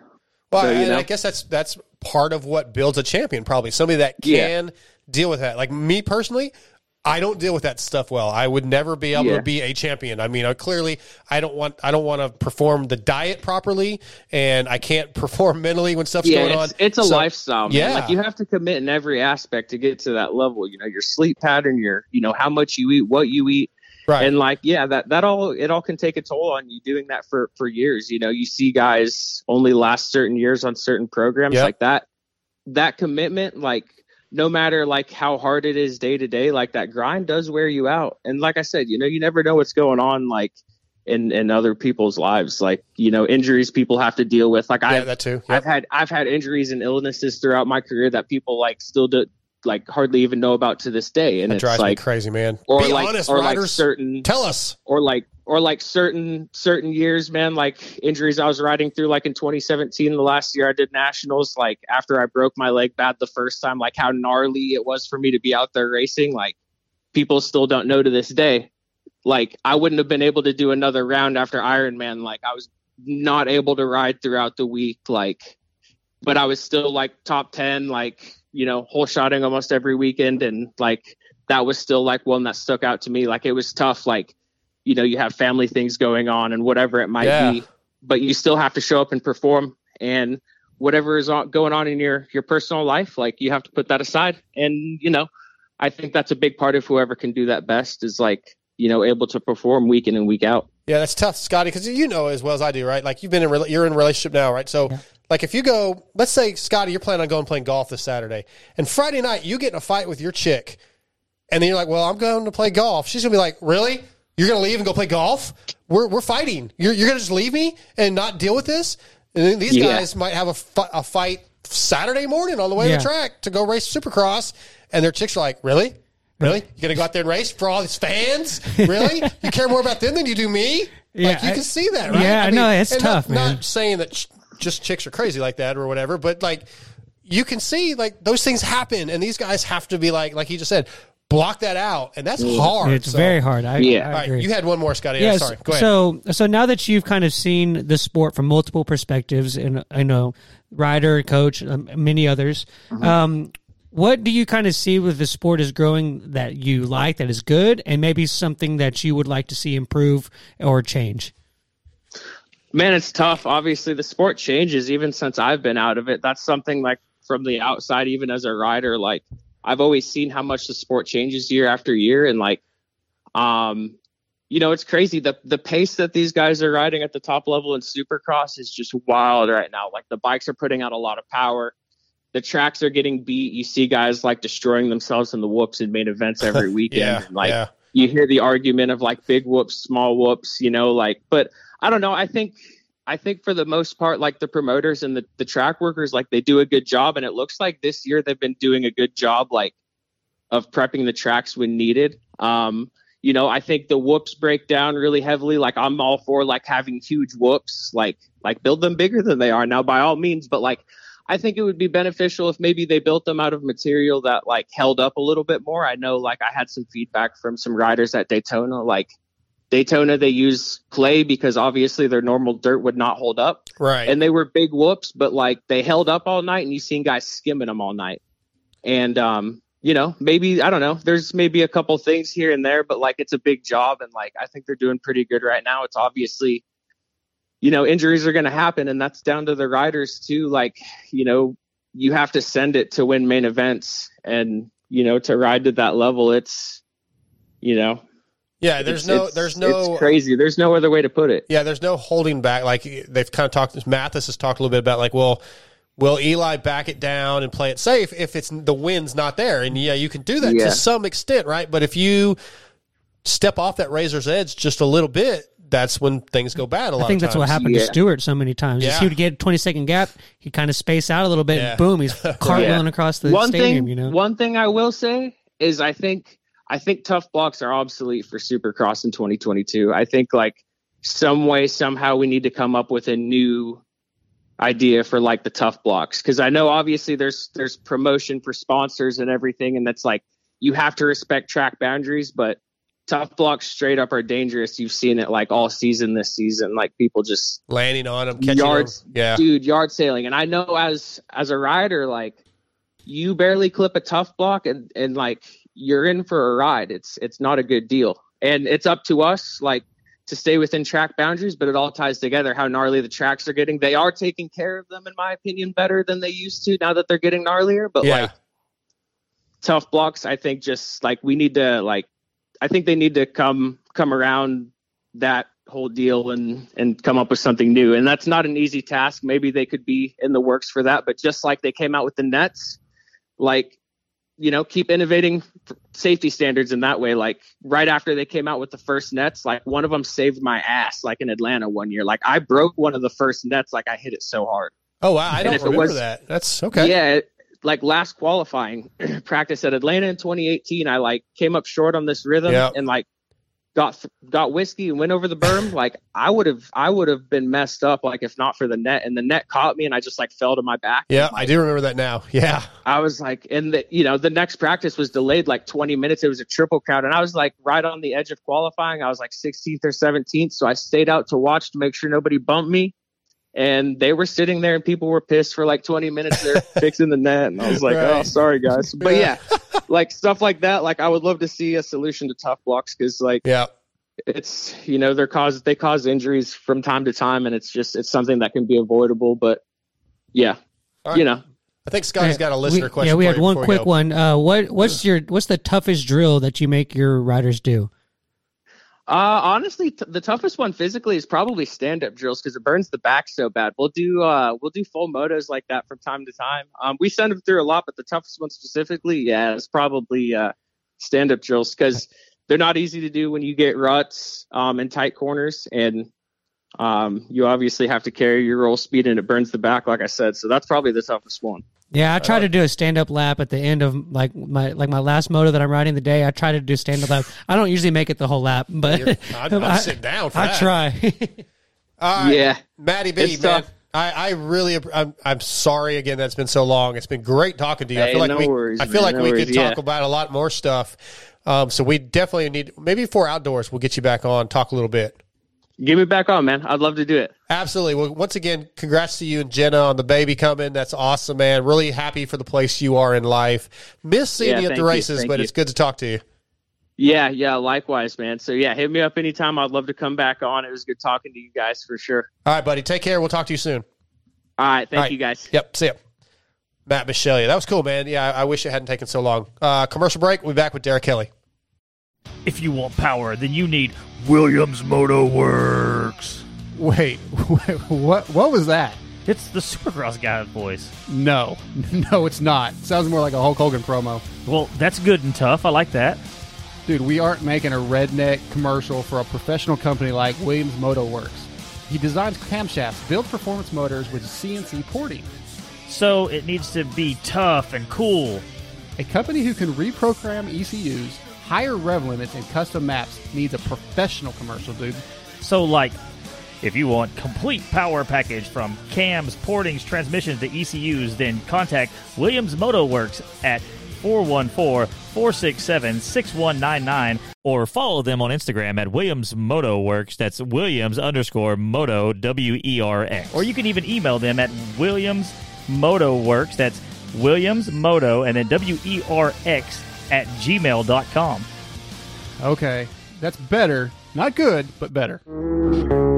Fly Racing is back on board with the Moto X Pod show for two thousand twenty-one. What can we say that you don't already know? In two thousand twenty, Fly revolutionized the helmet game with the Formula helmet. For two thousand twenty-one, they brought us the Formula C C with the same Rion technology and a tri-weave composite shell at a fantastic price point. Fly Racing also released the new light pant with a boa in the front. Visit fly racing dot com to see everything Fly Racing has to offer, from the moto, street, B M X, water, and even mountain bike lines. Once you try Fly Racing, you'll see why riders like the two thousand twenty motocross national champion Zach Osborne, as well as Blake Baggett, gold medalist Connor Fields, and even the beast from the East, Damon Bradshaw, trust Fly Racing. There simply is no better. What's up, guys? This is the Seven Juice Trade out of Intercom. I'm here to tell you about Aturbis U S A. For decades, Aturbis has been the leader in motorcycle plastic and accessories like full plastic kits, frame guards, chain sliders, hand guards. In two thousand twenty, they are the proud sponsors of Red Bull, Factory K T M, Factory Kawasaki, T L D K T M, and Rocky Mountain K T M, as well as many top privateers such as myself. All you gotta do is go to aturbis u s a dot com or call one eight hundred six five nine one four four zero, and y'all better tell them Motolet Pajo sent you. Next up, it's been a little while since we talked to this guy, but we went back to two fifty West, Scotty. So it's time to reintroduce the True Fusion Sports Derek Kelly Check-In. True Fusion Sports was created out of a necessity for products designed for recovery and performance at the highest level. Scotty, did you know that? I, I do now. You do now. With natural anti-inflammatory ingredients like Arnica montana flower and magnesium sulfate, their soaks and topicals relieve pain, mend injuries, and allow muscles to perform at their highest level. You can use code moto x pod ten to save at true fusion sports dot com. Tonight, True Fusion Sports brings us our boy, Derek Kelly. What's up, buddy? How's it going, guys? Been a while. It has been a while, man. It seems like th- we've been on the East Coast for a long time, but, man, back in Seattle, you qualified eighth, seventh in your heat, and tenth in the main. How do you feel, man? Was that a good race for you? Feel good about it? Yeah, I mean, I, I don't have any complaints. Um, you didn't hit the just, deck any, did you? I don't feel like you no, did. No, I was... Perfect. I didn't even touch the ground all weekend, so that, that was a good. That was good. No, I'm I'm really happy with how, how things went. I mean, always looking for more, but yeah. uh, it was gnarly, dude. The track was track was beat, and and for the first race back, it was. I'm just happy to get through it, you know. Yeah, keep- I, I, I've heard a lot about the track. Like it, some guy said it was kind of slick on top, but then like I heard I heard differing. Um, yeah. Like differing accounts of how the track held up, but everybody said it was gnarly. No, for sure. It was, uh, it was definitely funky because you'd come into some corners, it'd be like really slick. And then, and the rhythms were super soft, and like the pockets and the ruts were, were gnarly. And it was just, it was just treacherous at points. And the whoops obviously were jacked up and, and really hard to get through. So yeah. Touch on those. Cause they, They looked like they shouldn't be that hard. And then I listened to Mathis's post-race interviews he did with some guys, and he kind of, it's like, yeah, we were tra- walking the track. They looked like we should just be able to rip right through them, but then they just, like, it was a weird set of whoops. No, yeah, I mean, I, I was there for press, and I'm looking at these. I'm like, dude, this is a joke. Like, yeah. These are the smallest I've ever seen. And then we go into practice, and free practice, obviously, they're they're still pretty fresh for the two fifties, and I was able to get through them just fine. And then we go to first qualifying, and they're all chewed up, and I'm like, wow, they're just not as easy as I thought they were. Yeah, you guys on the West Coast have been just hammered with the whoops. Like, I know everybody, when we went to Mini, like, everybody was like, what the crap for the first West Coast or East Coast round? Right. They didn't look that bad, which, I mean, they, they weren't compared to all the others. It kind of feels like you guys are getting screwed over. No, I mean, it's it's similar. Like the the Seattle dirt ended up being kind of East Coast reminiscent. Yeah. So smaller whoops aren't necessarily easier, as you saw this weekend. It's just um, when they don't hold up like that, it's it's tricky, dude. Like you're aiming for holes, and like there's not one line. And that's one thing about this weekend is usually they kind of break down at least in one area, and you can kind of hit hit for the line. But this round, it was just like every single inch of the whoop was just cupped out in a yep. weird way. That's what we. That's what I heard. Just based off all those post race interviews, I heard is yeah, yeah. That, that, that seems to be the general consensus. So, so yeah. was it was it kind of like was it the still somewhat the Seattle that you expected, or like kind of had you prepared maybe tire wise, or kind of what y'all were kind of planning on it being, or did it was it just completely different than what you expected? Well, I mean, that was my first time racing oh, okay. Seattle, so um, it was it was going to be new either way. Um, I definitely looking back from races past, like I'm I'm glad it wasn't dumping rain. So I mean, right. I have no complaints as far as as far as the weather and, and how the track held up compared to what it could have been. I mean, I I don't really. I mean, I'm good at mud, but I don't seem to have the greatest luck with goggles and stuff like that. So anytime we can avoid a mud race in Seattle, that's a win in my book. Do I need to send you some X-Brand? I don't know. I don't know. If Why are you laughing? Just the, the way you said it. Darkside sneaking. Dude, he's, he's laughing hard. He's sneaking in there, man. You got to watch him. Yeah. He's got. Yeah, he I got mean, his I, pony cut off. He's got. He's he's trying all new angles, man. Yeah, he's a sleazy salesman. No, I. Uh, I love Rich, and, and I wore X-Brand for a couple of years. So, no, they're they're a great goggle. But um, for me, I just end up getting splashed with mud, and water gets in between the laminates or the or the the roll. See anything, and I have to pull them off. So. Yeah. Well, no, it's just how it is, man. I'm waiting for them to develop a, a goggle where water can't get in between it. Right. Some windshield wipers on a helmet visor. Yeah, I was actually talking to the Oakley guy. He he helps us out a lot with prepping the goggles, and and on the M X G P side, they have these uh, tear offs that are like have a, a sticker on the backside, so the water can't get behind them. Oh yeah, so, okay, yeah. So they throw laminates on, and then um, it's basically waterproof. And yeah, you have to pull tear off or whatever, but. That it doesn't get in between them and ruin them. Yeah, the the and this is probably common with other brands too. The X brand. Zip offs, we, we we don't have roll offs because I think that's patented by Scott. Mm. But the zip off system has like a little thing that goes over the the laminate or over the film, so right, water can't get top. Behind it. Yeah, so yeah, I see what you're yeah, saying. I kind of I know I know what you're saying though with these tear offs. That's cool. Um, yeah, no, I mean uh, pretty much every roll off or zip off or whatever brand has that ha- have that little that little visor, but like water, if you get splashed hard enough, it gets up under that. And sure, you just pull across the thing. There's nothing you can do about it. Yeah, that's true. I mean, um, hey, let's shift gears a little bit. What'd you do yeah. on your? What'd you do on the uh, East Coast? Huh? Like, what'd you guys do? Did you just keep training? Do you guys go on a vacation? Do you have some fun? What's up? Um, I got my wisdom teeth pulled. The, oh, that sounds fun. All right. Or Tuesday after A three, so yeah. I had to for that, and then the first day I got back to riding, I had a nice little crash, and I almost busted my hand, so I had to take another two weeks off, and um, it wasn't exactly what I had hoped, but um, I mean, I was able to find some some speed, but it mostly was just trying to recover from the stupid little thing that happened um, the week after. I mean, I, I was hoping to come in training and, and find a couple seconds or find some more stamina, but I ended up just hurting my hand, and now I'm chasing that around. Jeez. That, yeah, that's not, yeah, way to go, man. You're supposed to go on like a nice vacation with our girl, Kaylee, take her, you know, take her somewhere nice. Instead, you go and try to get yourself hurt. Yeah, we took we a one day, we took a one day trip to, to Palm Springs, but I tried to budget it and do it as cheap as I could. I and hear that. Sucking. And the resort wasn't anything like the pictures. Oh, that's about right. It's out there. Yeah. It's like a National Lampoon's thing, right? Yeah. Yeah. Uh, so will you go to the showdown in Atlanta? That's a big trip for you. That's a long way. Yeah. Luckily, I mean, the, the team is going to swing it. So I'm just, I just actually, before you called, um, I was booking flights with, with my dad, and okay. we, uh, we booked our flights for, for Atlanta. So yeah, we'll be there for the, for the East-West showdown. Do I? I feel like you're a guy, if I'm not mistaken, that doesn't really like to set goals like for per race. I can't remember, but will you set a I goal mean, for that? Uh, I mean, I would love to make the main in yeah. the shootout. I think you should uh, be able to do that.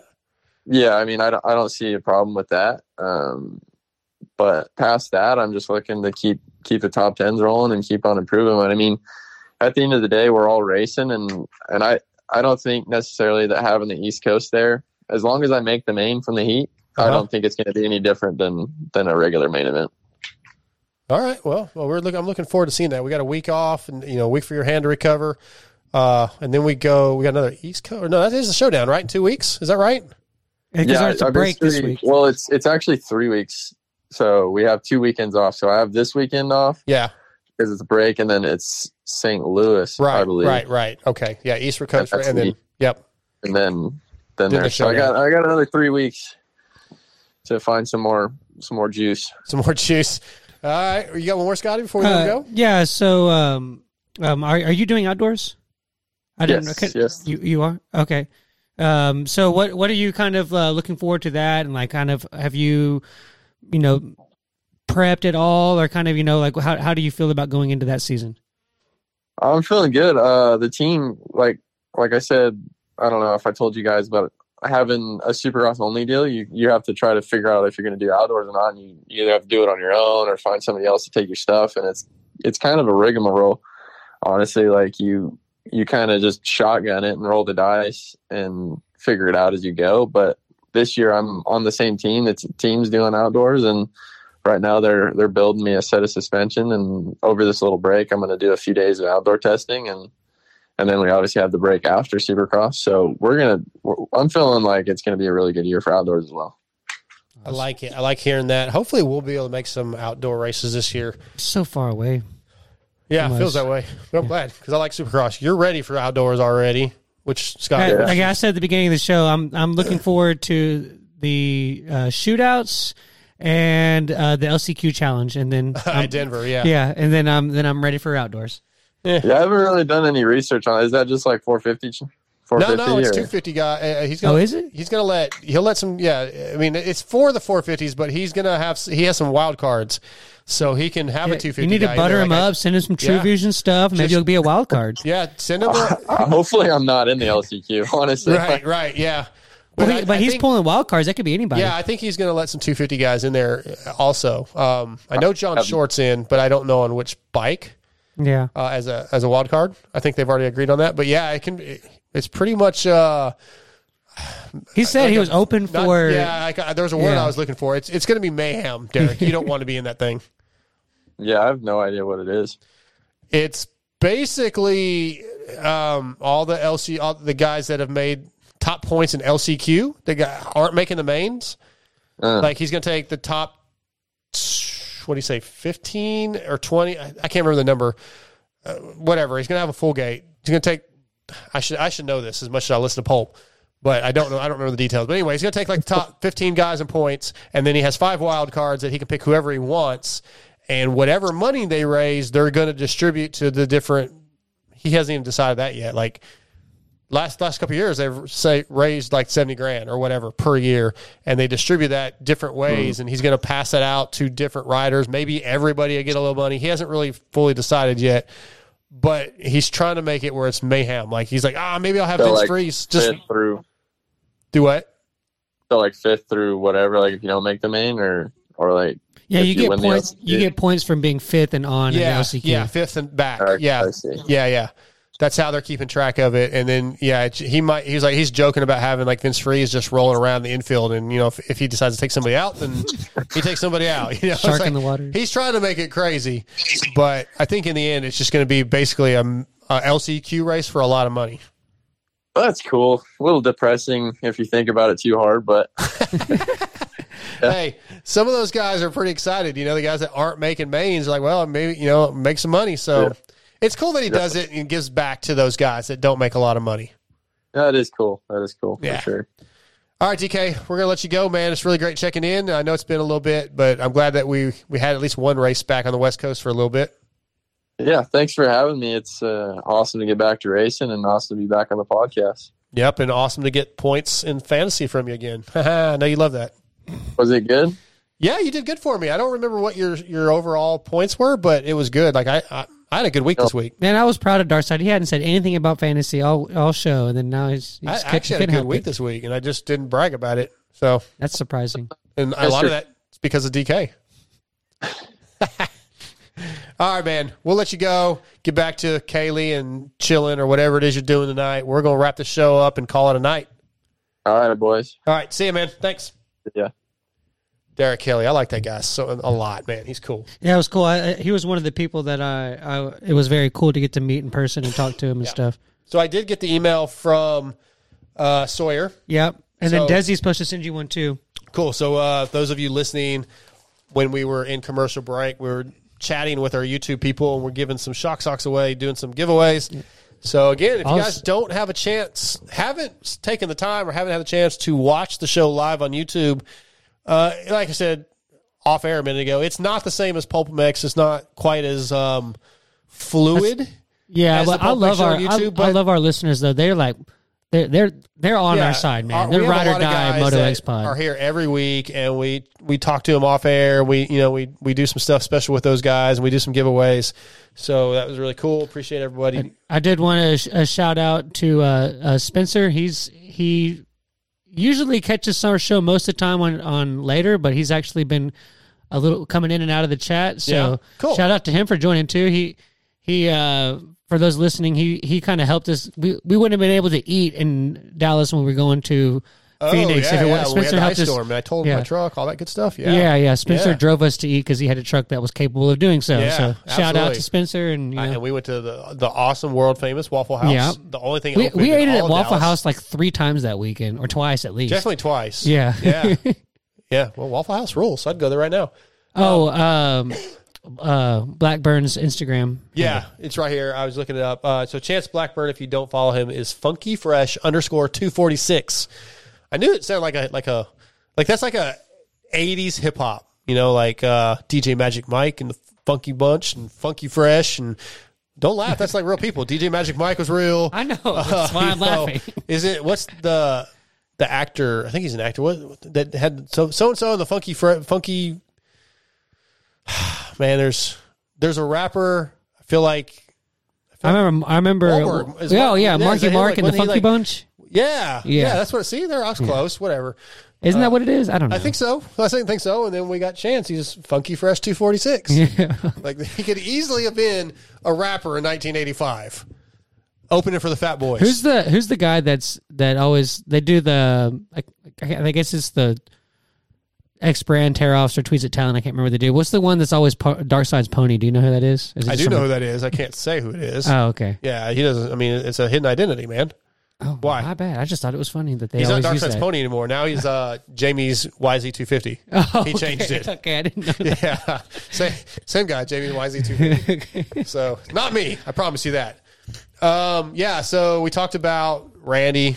Oh, the, the Starcross sixes are coming out. I'm sure you guys heard that in Pulpamex, and Randy's nice enough to give me a set. Kiefer actually texted me right as the show was starting and was like, hey, Randy took your wheels to mount some Starcross sixes on them. But, you know, you still haven't seen the bike yet, but when you finally see the thing, that thing's going to be legit. I dude. saw Kiefer sent me.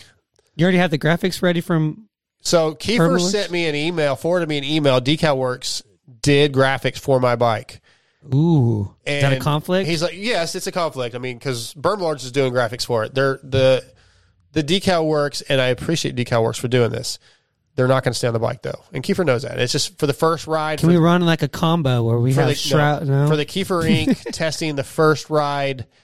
It'll probably have the Decal Works stuff on there because they are sponsors of Pulp, and this is all through Pulp Mex. But Andy, uh, Adam is working on my Bermlord stuff. The Decal Work stuff, as soon as I saw it, though, I told Kiefer, I was like, dude, like, they put a, they put the word, they literally put the Star Wars logo on, like, the shrouds, or not the shrouds, the, the side panels. I was like, that's got to go, dude. He's like, why? You like Star Wars? I was like, yeah, but I don't want literally Star Wars on my dirt bike. Is that what Kiefer did? He put actual. Well, Decal Works yeah. put Star Wars, not they, like the Star Wars font. Like, actually says Star it says Wars. Star Wars in their font. I'm like, I don't want that. And there was a couple other graphics that were on the bike that really aren't people that I'm involved, like sponsored by anymore. People would be like, "That was Lee He's like, it was on the bike." I was like, "Yes, yeah, so were like a thousand other their stickers." But anyway, but Decal Works did do some graphics for free, or well, they're doing graphics for free, and that's really cool. The, put it up here. Yeah, we'll do something with it, so that's cool. But uh, Randy's got my wheels. The suspension's going to Race Tech. We're getting there. We're getting there. So it's cool. Dude, I want to ride that thing. Yeah, I don't want to tell you. Uh, do we have anything else we need to talk about before we... Oh, I went to another concert this weekend. Two of them, actually. Yeah, I'm sure... Um, I, I'm, I saw your uh, Instagram? Instagram post. Yeah. And I'm sure it was better in person, but that guy's voice sounded a little rough on the Instagram video. Which one? I don't remember. I just remember the, the band sounded good, but the guy was like, I was like, oh. Do you... I don't remember. Yeah, I've watched I, it. I, I, was, I, so I, I didn't even watch the was full it live video when yeah. I went live. I don't remember. I don't know. Because like I posted, I posted Candlebox Friday night, and he sounded awesome. Yeah, I don't think it was him. He I think it was a different one. So that would have been Corrosion to Conformity the next night, and yeah, it it probably did sound bad live. Yeah, it's like it's hard on the, on the phone. Yeah, phones the, never do no. justice. But that was Corrosion Conformity. I think I I think I live streamed Albatross and um, another song. But it was, I mean, that show, they were good. The other bands, I was kind of like, eh. But I was there to see some friends. I got to, I got to meet, you won't care about this, but I got to meet Dimebag Darrell's widow. Uh, That's Rita. Awesome. Actually, I Never do care about her. That. So I got to hang out with Rita for a few minutes. It was cool being in uh, Arlington because that's where Dimebag's from. Yeah, yeah. Yeah. That's why his, his fiance or his, his widow was there because she yeah. goes to a lot of the shows around there. And then uh, hung out with the Pepper Keenan, who is the singer of Corrosion Conformity, for a few minutes. Um, Tony fucking Campos on Instagram. He's a guitar player for Hellfire. He's a moto guy, listens to Pulp. Nice. His buddy is their guitar tech. So I tried to find him, but he was back at the bus. I didn't get to see him, but there were some moto guys there. It, it was kind of cool. And then, um, oh, uh, I, I got to hang out with Kyle, the singer of Mothership, who I've talked about on here. I love Mothership. They're from Dallas. And Kyle was like, dude, I'll come on your podcast. We'll talk about music. So we might do. A, I might be doing a one-off with Kyle Jewett from Mothership. That'd be cool. Anyway, that's not Moto Talk. So I want to thank Acherbys U S A, Race Tech, Fly Racing, X-Men Goggles, Works Connection, Torque One Racing, Art Jerky, Berm Lords Graphics, and Jersey I D, Shock Socks, Williams Motoworks, Extreme Colors, Blood Lubricants, Power Band Racing, True Fusion Sports. I say this every week pretty much. Support our sponsors, man. Like, we just talked about True Fusion Sports. If you guys are using, let's say you're using some C B D roll-on type stuff. The True Fusion Sports stuff is fantastic. I use it all the time. Hang tight. Stepped away from the mic. I've got the Rapid Cooling Cream right here, the muscle and joint pain relief. What camera's on there, Scotty? I can put it. It's on you. This stuff right here I use, um, like, if when I go on a bike ride, mountain bike ride. Just, hell, I use it at night because I'm sore after work.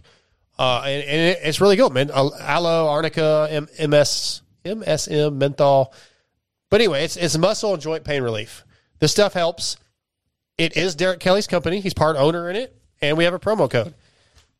Mm, excuse me. That promo code is Moto X Pod ten. So go buy some stuff, man. Support Derek Kelly. Support our show, and it can help you out, right? And the other, obviously, the other promo codes we have are are R-Jerky, Moto X Pod twenty-one. Stuff killer. I ate, I ate like half a package yeah, I need of the to order some of that stuff last night watching Pulp. I was chewing that shit up. Hey, what's what's it again? The promo code? Mm-hmm. You should have it on your phone. I texted all that stuff to you. I told you to use that stuff when you're posting on Instagram. Do you not have it anymore? The shirt, no. Okay, I'm gonna send it to you again. But you need to, yeah. You like? When well, I just doing, repost their thing. Their thing says everything, but it doesn't have our codes in it. That's why oh, I sent you a text okay. at one point. Like you, when you do you're a right. post, you need to say, "Hey, anybody that we have a code with." We need that on the Instagram post. Okay. I'll send it to you again. I'm, like, I I'm keep learning it in from my file. mistakes, everybody. That's fine. But our, our jerky code is Moto X Pod twenty-one. Moto X Pod twenty-one. At E R jerky dot com. Okay. Gotcha. I'll send it all to you again. And if you guys have any questions on any of these promo codes, just email us at Moto X Pod show at gmail dot com, and I'll try to hook you up. Uh, Torque One Racing does not have one. We have one at, we have one at Race Tech. Want to get your suspension done, clean your fluids, change your fluids, Moto X Pod. Saves you some money. Uh, X-Brand Goggles doesn't have one, but I can get, hook you guys up if you just contact me. So anyway, I'm kind of flubbing a lot of this, just trying to figure out what we're going to talk about, but we need to wrap this thing up unless you two people have any hot topics that we want to touch on real quick before we go. Are we not doing our new segment?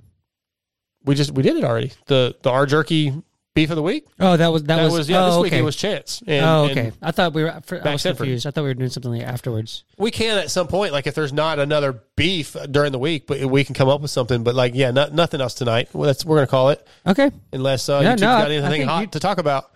Um, nope.